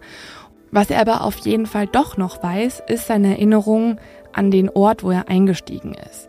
Er weiß, es war ein Bahnhof und an diesem Bahnhof war nur ein Bahnsteig, eine große Fußgängerüberführung und ein Wasserturm. Das in der Kombination weiß er noch ganz, ganz sicher. Und er weiß auch noch, wie sein Zuhause aussieht. Also die Straße zu seinem Haus, wie sein Haus aussah, wie seine, seine Siedlung aussah. Das sind Erinnerungen, die hat er sich für immer eingeprägt, aber viel mehr dann auch nicht. Bei einem Treffen mit einem Freund erwähnt dieser Freund plötzlich aber eine Software. Und diese Software wird Sarus gesamtes Leben verändern. Sein Herz beginnt schneller zu schlagen, als er von der Software erfährt. Und ich weiß nicht, Lynn, kannst du dir vorstellen, um was es sich handeln könnte? Ich glaube, ich weiß jetzt, warum du diese, diesen Fall ausgewählt ja. hast, weil es gibt eine Software, die du über alles liebst, sehr, sehr gerne benutzt, auch immer bei Recherchen und das ist Google Earth. Ja, genau darum handelt es sich. Also es ist in Cerus Leben jetzt ein kompletter Gamechanger und ja, ich liebe Google Earth, also man kann da so schön die Straßen laufen und sieht die ganze Welt und kann alles erkunden und so. Aber man muss sagen, zu dem Zeitpunkt, wo jetzt Ceru Google Earth entdeckt, da gibt es noch gar nicht diese App, wo man wirklich im Street View-Modus durch die Straßen laufen kann, sondern es ist noch eine bisschen andere Version. Also es ist noch eine Software, die muss man sich runterladen und dann sieht man auch alles nur aus der Vogelperspektive. Und es ist vor allem auch keine App, die du irgendwie in deinem Desktop, in deiner Desktop-Version öffnen kannst, sondern es ist ein Programm, das sehr viel Speicherplatz braucht und sehr viel Internetkapazität. Und Cerus PC ist allerdings sehr, sehr langsam. Das heißt, wenn er jetzt diese App benutzt, benutzen will, dann dauert das ewig, bis sich die Bilder da langsam erstmal aufbauen und so. Trotzdem weiß Saru, dass das jetzt sein Leben verändern kann. Er sagt sogar später dazu, Zitat, Google Earth scheint wie für mich erfunden worden zu sein. Das perfekte Werkzeug. Denn tatsächlich ist es ja jetzt so, dass wenn er all seine Zeit und all seine Kapazität verwendet, um seinen Ort wiederzufinden, wo er herkommt und diesen Wasserturm sieht und die Fußgängerüberführung und diese eine Stelle, wo er eingestiegen ist, dann kann er auch seinen Heimatort von dort finden. Aber das Leslie. grenzt doch an Wahnsinn. Also da musst du ja so lange suchen Mhm. und durch die Straßen laufen und da alles durchschauen. Indien ist ja riesig. Ja, also worüber wir gerade reden, das ist eine Sache nicht nur von Stunden, Tagen Monaten, sondern von Jahren. Oh mein Gott. Aber das ist Saru egal. Saru beschließt in diesem Moment, ich will meine Mama finden, ich werde mein Zuhause finden. Obwohl er mittlerweile Ende 20 ist oder, ne, also ein erwachsener Mann und eigentlich ein ganz anderes Leben führt. Und so startet Saru eine jahrelange Suche im Internet. Er beschließt jetzt systematisch vorzugehen. Als erstes schließt er jetzt sehr viele Orte aus. Er weiß ja, er hat noch nie das Meer gesehen, also bis zu dem Moment, wo er in Australien war. Und er weiß auch, in seinem Dorf ist es sehr trocken und sehr, sehr dürr und drumherum ist es aber grün. Also braucht er einen Ort, wo all diese Gegebenheiten existieren. Außerdem weiß er, dass er aus einer Ortschaft kommt, in der Muslime und Hindus nebeneinander leben und aber trotzdem Hindi gesprochen wurde. Das Problem ist nur, das gilt für einen Großteil von Indien, also auch das hilft ihm nicht weiter. Saru erinnert sich auch an viele warme Sternennächte, was daraus schließen lässt, dass er nicht aus den kälteren Regionen im Norden stammt, sondern eher irgendwo aus dem südlichen oder zentralen Indien. Außerdem sagen seine indischen Kommilitonen aus dem College, dass er wie jemand aussehe, der aus dem Osten von Indien kommt. Also vielleicht aus Westbengalen oder aus, ja, aus der Gegend um Kalkutta herum. Er selber hat aber seine Zweifel. Er ist in den letzten Monaten und Wochen durch den ganzen Osten gelaufen und er erkennt da nicht so viel wieder. Also es ist viel zu grün, viel zu fruchtbar, wie seine Heimat es eigentlich ist. Also merkt Saru, er braucht eine noch bessere Suchmethode. Ihm ist mittlerweile klar, dass er über den Ortsnamen nicht weiterkommt und das ihn nur ablenken könnte. Und er weiß auch, er kann einfach nicht durch jede Straße in Indien laufen. Dann wäre er noch über zehn Jahre hiermit beschäftigt. Und dann hat er einen Gedankenblitz. Vielleicht sollte er besser vom Endpunkt seiner Reise ausgehen. Also er sucht dann nicht mehr quasi wild durch die Gegend nach Berampur. Also er geht von Kalkutta los und folgt allen Eisenbahnlinien, die man von Kalkutta aus erreichen könnte. Und so müsste er ja, logischerweise, früher oder später auf dem Ausgangspunkt Berampur stoßen. Ich weiß nicht, wie einfach denkst du, Lynn, ist diese Methode? Also klingt ja jetzt mega logisch, aber was denkst du, wie, Also, wie gestaltet sich so eine Suche? Ja, das ist bestimmt super schwierig. Also es gibt ja total viele Eisenbahnlinien, die sind bestimmt auch alle in unterschiedliche Richtungen mal gefahren. Wie geht er da denn jetzt direkt vor? Also, ja, das ist genau das Ding. Die fahren alle zickzack. Das ist genau das Problem. Er umreißt jetzt sein Suchgebiet. Also er rechnet jetzt das Ganze richtig runter. Er denkt jetzt nach. Er, er überlegt jetzt, er war ja ungefähr 12 bis 15 Stunden in seinem Abteil. So nimmt er an. Er weiß es nicht genau, aber das ist so sein Gefühl, was ihm das sagt. Und er informiert sich auch, und zwar über seine Kommilitonen. Da kennt jemand jemanden aus Kalkutta und diese Person wiederum kennt einen Eisenbahnmitarbeiter. Da findet er heraus, dass die meisten Züge zwischen 70 und 80 kmh schnell sind. Und das berechnet er jetzt. Also er denkt sich jetzt, okay, wenn ich zwölf Stunden mit 80 kmh unterwegs war, dann kann das Gebiet, wo ich herkomme, nur so und so groß sein, also so ungefähr 1000 Kilometer betragen. Und diesen Radius zieht er jetzt um Kalkutta und geht jetzt jede einzelne Strecke und jeden Gleiskilometer von da an durch. Oh, wow. Er startet immer wieder von Kalkutta aus, dem einzigen verlässlichen Punkt seiner Reise, holt dann tief Luft und wählt eine x-beliebige Gleisstrecke und folgt ihr. Und tatsächlich ist es so, dass sich bei ihm auch so ein Gefühl von Ruhe und Gelassenheit einstellt. Und irgendwann ist er so sehr bei der Sache, dass er mehrere Nächte pro Woche auf seine Suche verwendet. Bevor er jetzt eine Sitzung am Computer beendet, markiert er sich die Stelle, bis zu der er auf der Eisenbahnstrecke vorgedrungen ist, speichert das Ergebnis und macht dann am nächsten Tag weiter. Wochen und Monate vergehen jetzt, in denen er die ganze Zeit vom Laptop verbringt. Irgendwann hat er dann ganz Westbengalen durch, da kommt er schon mal nicht her. Er hat auch Schachand abgegrast, ohne Ergebnis und weiß jetzt, er muss schon mal aus irgendeinem anderen Bundesstaat kommen. Also er hakt auch so ein bisschen die einzelnen Gebiete nach und nach ab. Saru macht jetzt immer um 17 Uhr Feierabend und um 17.30 Uhr sitzt er wieder vor seinem Laptop, um weiter zu suchen. Wenn keine dringenden Termine anstehen und auch Lisa nichts mit ihm irgendwie vorhat, ist er eigentlich nur noch vom Rechner. Nicht selten verrät Lisas Mine ihm auch, dass sie ihn so ein bisschen für verrückt hält. Und dann fragt sie auch immer, ist es wieder so weit? Und er antwortet dann immer, ja, ich kann nicht anders, tut mir leid. Saru merkt auch selber, dass er in dieser Zeit, also in diesen Jahren tatsächlich, recht distanziert ist. Und er fragt sich auch manchmal, wie Lisa es eigentlich mit ihm aushält. Aber Lisa unterstützt ihn dabei. Also das ist auch total süß eigentlich. Sie weiß halt, wie wichtig es ihm ist. Und sie weiß, dass manche Menschen irgendwie nach der Arbeit mit Freunden was machen. Aber Saru sucht halt in Indien nach seiner Heimat auf Google Earth. Aber das ist ja auch was viel Wichtigeres. Und ich glaube, wenn er seine Familie nicht findet oder seine Heimat nicht findet, dann wird er ja auch nie richtig glücklich werden können. Das ist nämlich auch wirklich das Ding. Er weiß genau, er braucht das einfach, um Ruhe in sich einfinden zu lassen. Er kann, das ist wie eine Sucht, er kann nicht aufhören, darüber nachzudenken und er kann nicht aufhören, auf Google Earth zu suchen. Die Jahre verstreichen jetzt und Saru sucht jeden Abend nach seinem Zuhause. Also er verbringt so viel Zeit damit. Er gibt einfach nicht auf und er hat auch Phasen, wie man sich das glaube ich auch sehr gut vorstellen kann, wo er absolut verzweifelt ist. Also seine Wohnung ist chaotisch. Überall liegen irgendwelche Pizzakartons, an den Wänden hängen Bilder und ähm, Karten ausgedruckt. Er hängt wieder vorm Computer und sucht, sucht, sucht, aber kann nichts finden. Und es gibt auch Momente, wo Saru aufgeben möchte. Aufgeben und einfach weitermachen mit seinem Leben, das ja eigentlich perfekt ist. Aufgeben und die Vergangenheit Vergangenheit sein lassen und seine indische Mama vergessen möchte aber es geht nicht. Er ist verzweifelt und sucht, aber er kann auch nicht aufhören. Und die Jahre verstreichen, er glaubt eigentlich schon gar nicht mehr daran, dass es irgendwann funktioniert, weil er ist jetzt fast alles in diesem 1000 Kilometer Radius abgelaufen. Er hat alles versucht und er kommt zu dem Punkt, wo er Streitigkeiten hat mit seiner Freundin, mit seiner Familie, viele Freunde auch verloren hat, aber sich trotzdem wieder im Zimmer verkriecht und an den Computer setzt.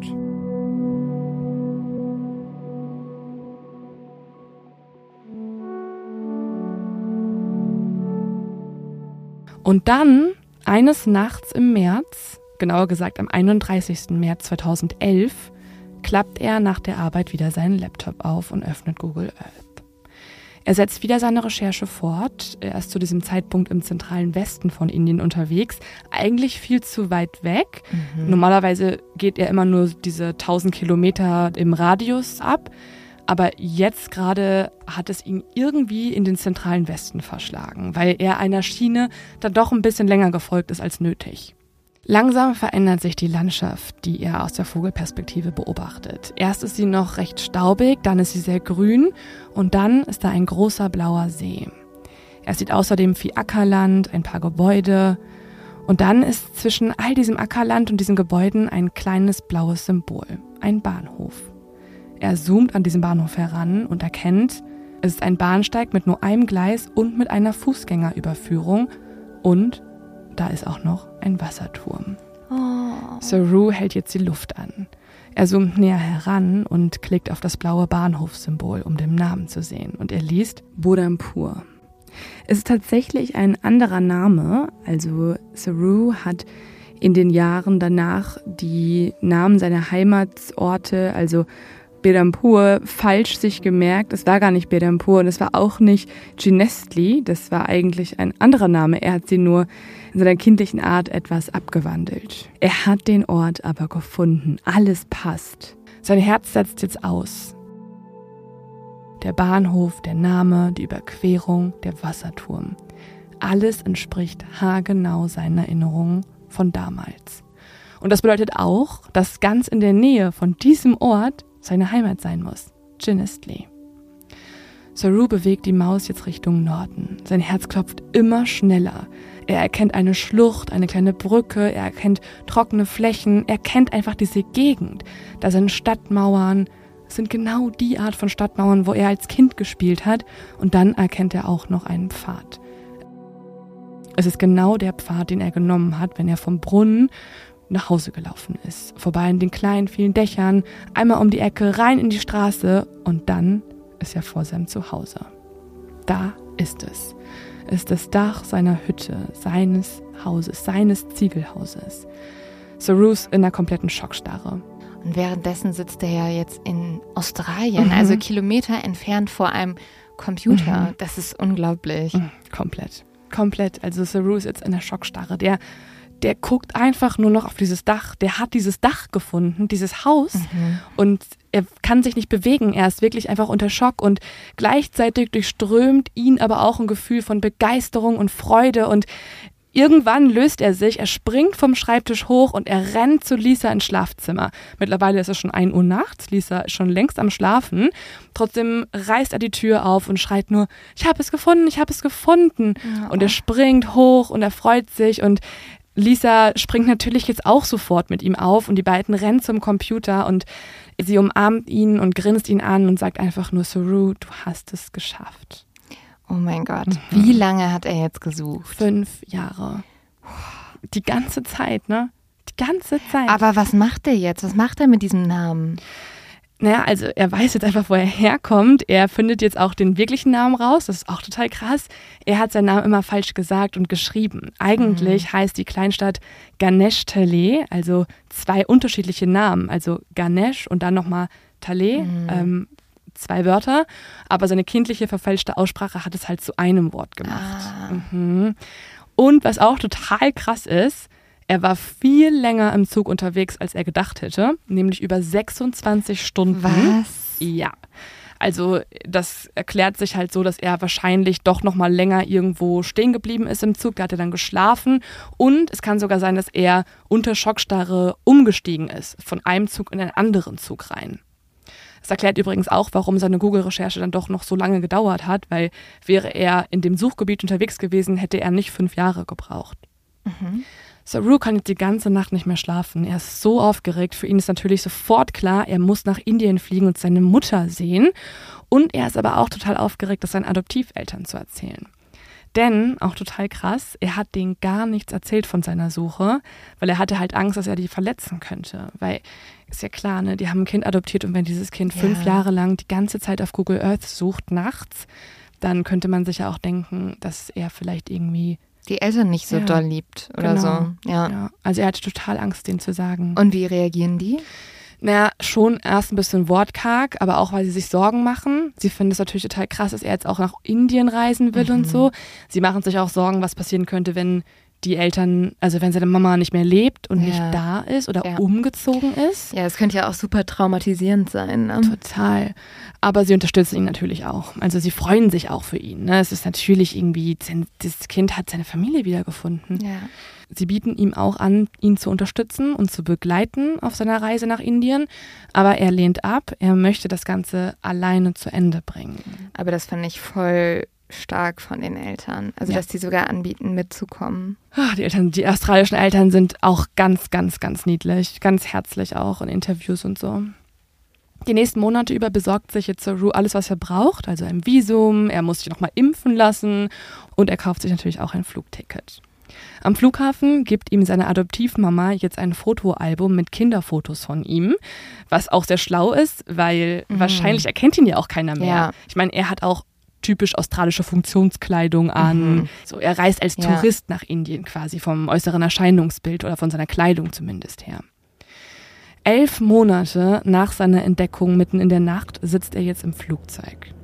An einem späten Sonntagnachmittag im Februar 2012 landet Saru in Indore, der größten Stadt in Madhya Pradesh. Nach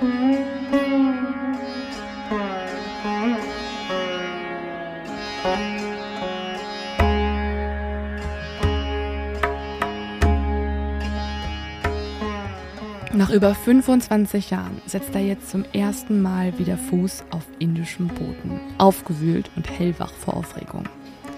Die Sonne sticht vom Himmel und das Gedränge der Menschenmenge um den Flughafen herum ist ihm vertraut, aber es wirkt alles viel schmutziger und lauter, als er es in Erinnerung hatte. Er hat sich jetzt auch so ein bisschen an die australischen Verhältnisse gewöhnt und deswegen ist dieser schweflige Gestank aus dem Abwasserkanal und so weiter, das ist alles zu viel für ihn und es macht ihn auch so ein bisschen benommen.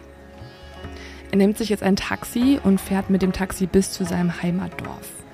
Auf dem Weg dorthin raucht er aus Nervosität Zigaretten, obwohl er eigentlich sonst gar nicht raucht, aber er muss sich irgendwie beruhigen, denkt er sich. Die Straßen sind super verstopft vor Ganesh Tele und das Taxi kommt auch nur im Schritttempo voran. Die ganze Stadt scheint irgendwie auf den Beinen zu sein. Er sieht überall die mittlerweile motorisierten Rikschas und auch Autos und Motorräder, die nun die Straßen verstopfen. Also er erkennt zwar seine Heimat wieder, aber sie hat sich verändert, definitiv. Er gelangt jetzt an eine Straßenecke, wo er aussteigt und zu Fuß weiterläuft. Und ab jetzt geht alles ganz automatisch. Also er folgt jetzt nur noch seinem Instinkt. Er biegt jetzt links ab um auf das Zentrum von Ganeshtalet zuzusteuern. Und unwillkürlich verlangsamen sich hier auch seine Schritte und er fängt an zu zittern. Er denkt sich jetzt auch, was ist, wenn die Familie nicht mehr da ist? Was ist, wenn diese Hütte abgerissen wurde? Was ist, wenn da nichts mehr ist? Saru versucht jetzt seine Erwartungen irgendwie zu managen und klein zu halten. Er stellt sich jetzt einfach darauf ein, dass es passieren könnte, dass niemand mehr da ist. Und er steuert immer weiter durch die Straßen. Sein Herz schlägt ihm bis zum Hals. Und dann sieht er das Ziegelhaus. Es ist schon mal noch da, das ist gut. Er geht immer näher heran und steht dann davor. Das Haus ist winzig klein, aber unverkennbar ist es das gleiche Haus aus seiner Kindheit. Oh mein Gott. Ja, so krass. Er späht jetzt durch einen Ritz und erschreckt sich. Die kleine Feuerstelle ist offenbar schon lange nicht mehr benutzt worden und auf dem Boden liegt eine dicke Staubschicht. Saru realisiert, hier hat schon lange niemand mehr gewohnt. Eine Ziege knabbert an einem Grasbüschel neben der Tür, ohne sich von ihm stören zu lassen, und Saru bemerkt, wie enttäuscht er ist. Wie benommen und innerlich leer sieht er der Ziege beim Kauen zu. Das ist wahrscheinlich, wovor seine Adoptiveltern Angst hatten, ne? Ja, sein Zuhause ist quasi ein Stall geworden, da lebt niemand mehr. Er hat jetzt keine Ahnung, was er tun soll. Seine Suche ist zu Ende und während er jetzt komplett benommen vor der Lehmhütte steht, ohne dass er übrigens auch die Sprache sprechen kann, kommen zwei Männer auf ihn zu. Einer der beiden Männer erkennt, dass Saru ein wohlhabender Tourist sein muss und fragt jetzt auf Englisch, Can I help you? Saru zeigt ihm wie benommen die Fotos von sich als kleiner Junge und zeigt dann immer wieder auf sich und erklärt, das bin ich. Ich bin Saru kennt ihr mich noch? Der Mann mustert ihn jetzt lange, überlegt eine Weile und sagt dann, warte hier. Dann geht er davon. Wenig später kehrt der Mann wieder zurück und sagt dann die Worte, die Sarun niemals vergessen wird. Folgen Sie mir, ich führe Sie zu Ihrer Mutter. Oh. oh nein, oh nein, Leo. Oh Gott, oh Gott, oh Gott. Oh.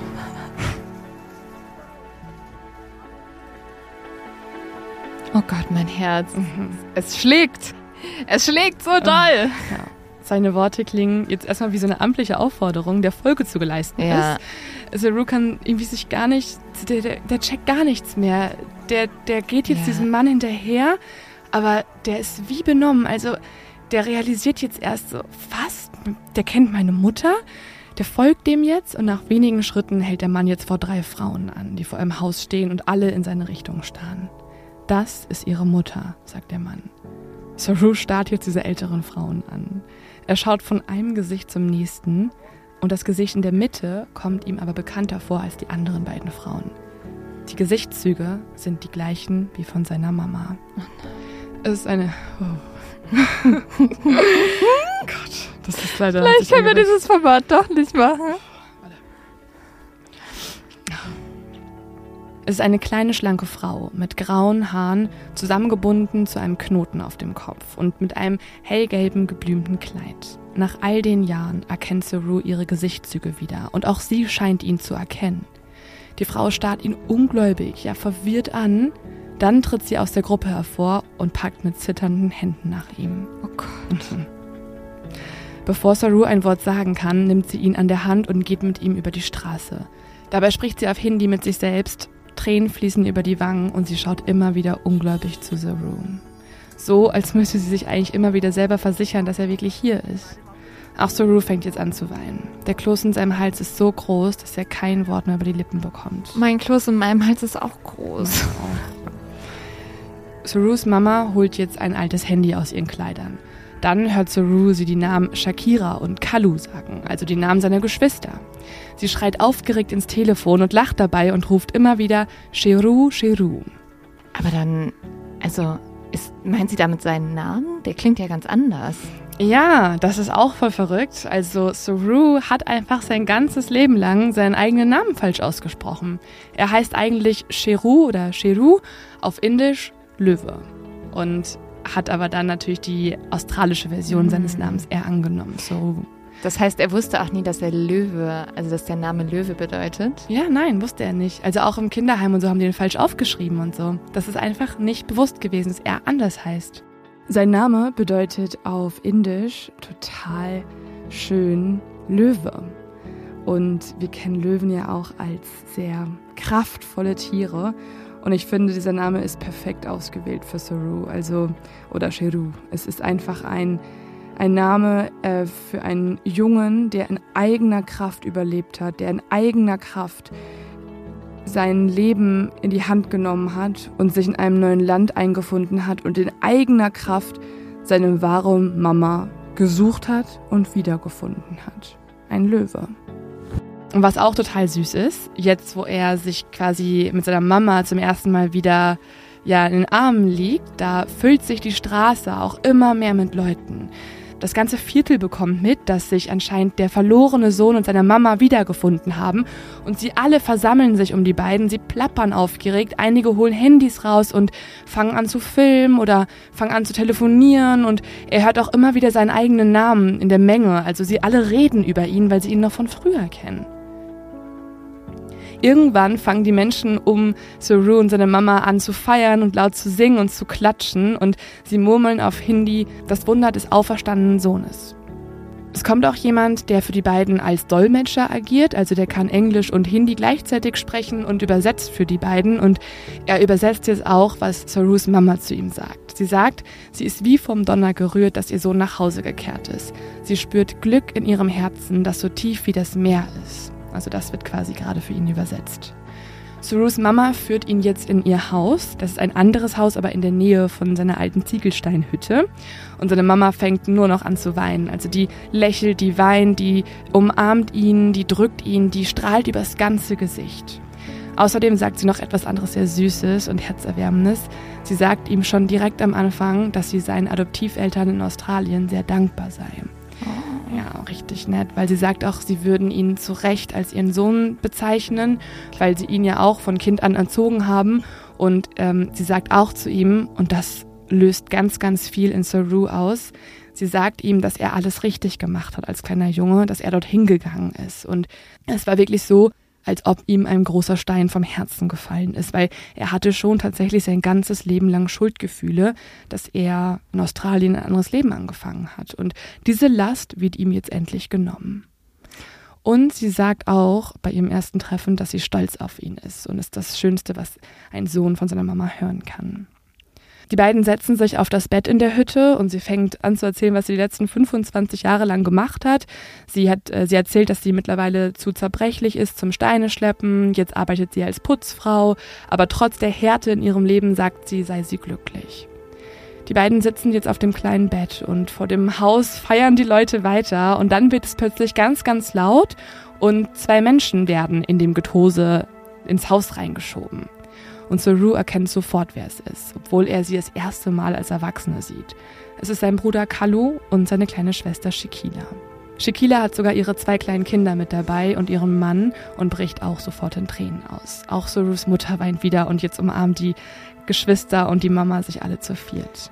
Oh mein Gott, ich habe überall Gänsehaut, überall. Jede Kle jedes kleine Härchen auf meiner Haut steht nach oben. Das ist so süß. Saru ist jetzt auch, also der kann gar nicht mehr alles in sich halten. Die sprechen ja auch kein Englisch, also es wird zwar mal was übersetzt und so, aber am meisten kommunizieren die viel jetzt gerade über Gesten und Gesichtsausdrücke und über Umarmung. Aber eine Frage, die ist Saru noch ganz, ganz wichtig. Er fragt jetzt, wo ist Gudu?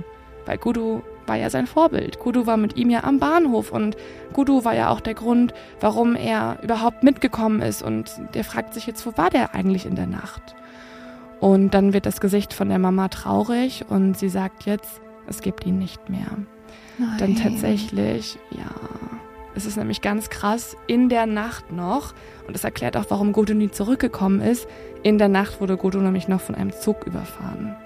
Also genau das Schicksal. Was? Was? Das heißt einfach, die Mutter hat in einer Nacht zwei Söhne verloren. Ja. Ja, Gott. richtig krass. Also vor allem hat die Polizei Gudu auch gefunden dann am Bahnhof von Bedampur und hat auch der Mama dann Fotos gezeigt und darauf hat sie natürlich dann auch die Leiche ihres Kindes gesehen und auch schrecklich, also es wurden auch so Körperteile getrennt vom Zug und so. Es ist auch ein unfassbar schlimmer Anblick, der sich bei Sarus Mama im Kopf eingespeichert Dann ist hat. es ja auch fast, also so absurd, weil Saru hat halt seine Familie verloren, dadurch, dass er nicht mit seinem Bruder weiter mitgegangen ist. Aber wahrscheinlich hat ihm das das Leben gerettet. Das kann auch sein, ja, voll.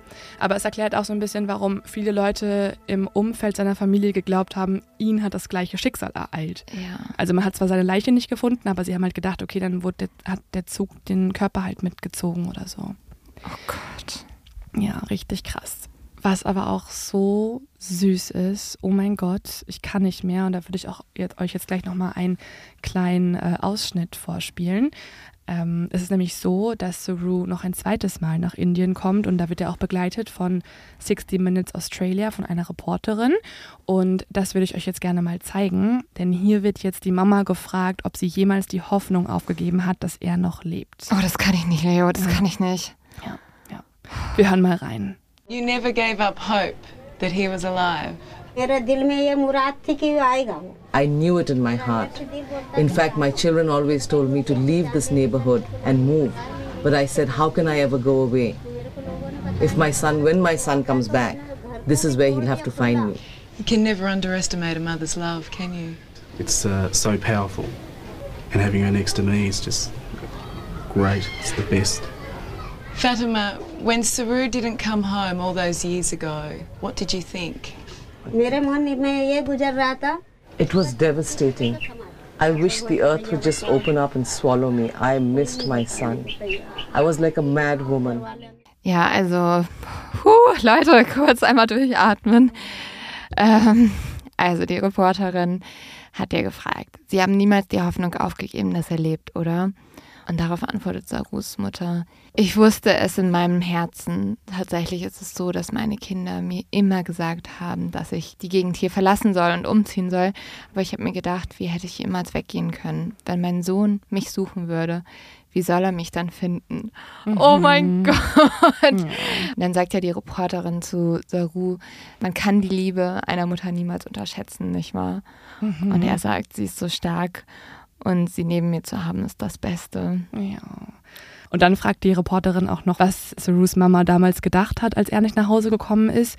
Und ähm, sie sagt dann, es war vernichtend. Ich habe gehofft, dass die Erde sich öffnet und mich verschluckt. Ich habe meinen Sohn vermisst. Ich war eine kranke Frau.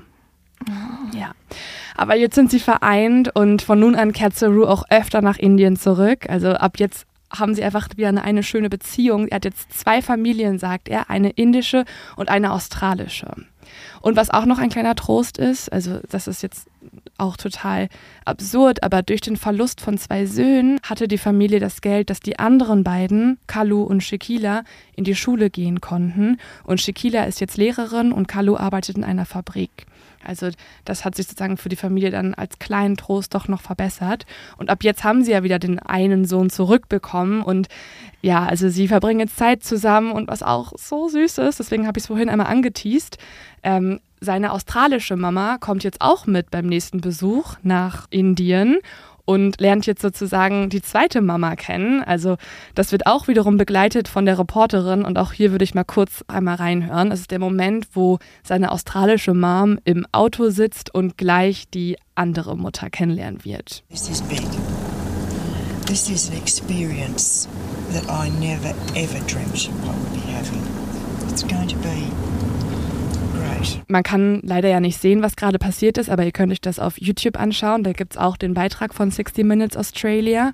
Und hier sieht man, wie die drei, also die Reporterin mit Saru und seiner australischen Mom im Auto sitzt und dann steigen sie aus und Saru nimmt seine australische Mom an die Hand und geht dann zu seiner indischen Mutter.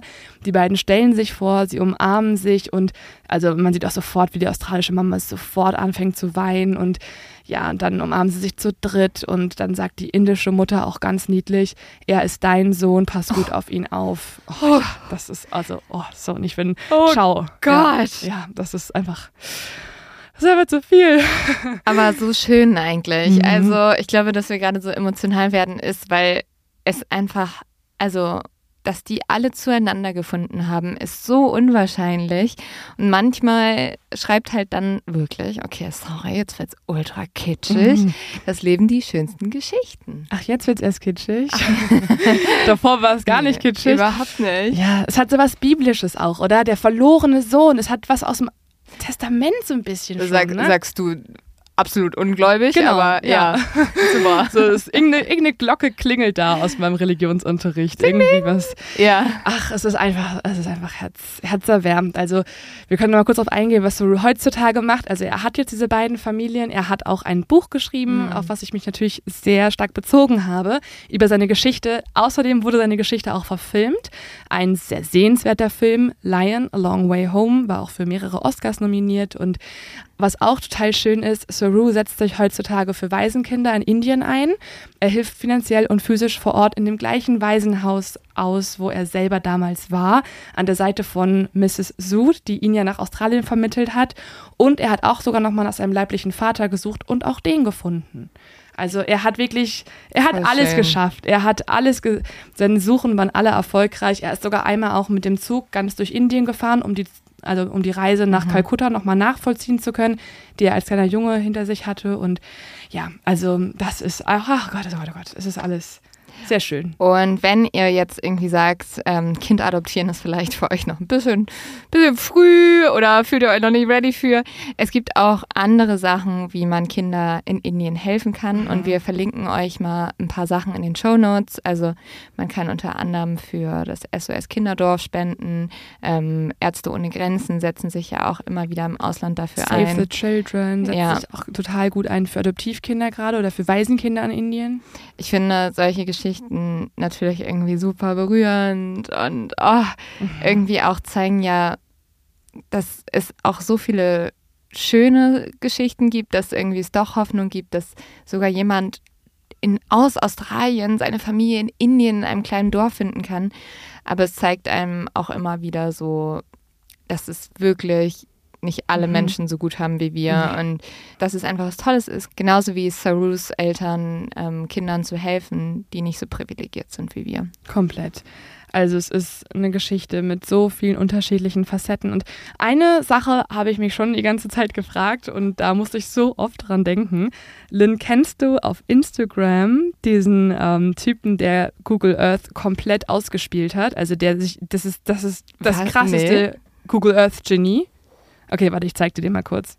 Also, es gibt so einen Typen auf Instagram, ähm, Jerome Bold, den verlinken wir euch auch mal als kleinen Recherchetipp nochmal, falls ihr euch mit dem Thema Google Earth einfach noch ein bisschen beschäftigen wollt. Ich zeig dir den mal, der ist so krass, der findet nämlich durch nur ein Foto und eine Nachricht ultra schnell den Ort auf Google Earth raus, wo das ist. Also auch so Memes und so weiter oder irgendwelche Nachrichten und so weiter, der findet das so schnell raus. Ist er vielleicht auch ein extrem guter Stalker? Wahrscheinlich.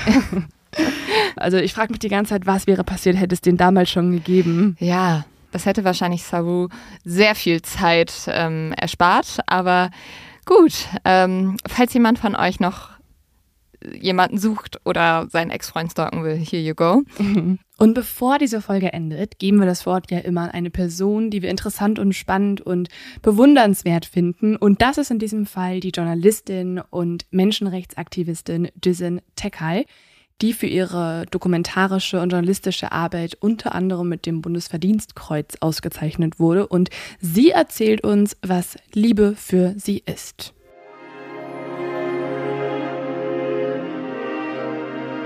Liebe ist mit Düsen Tekay.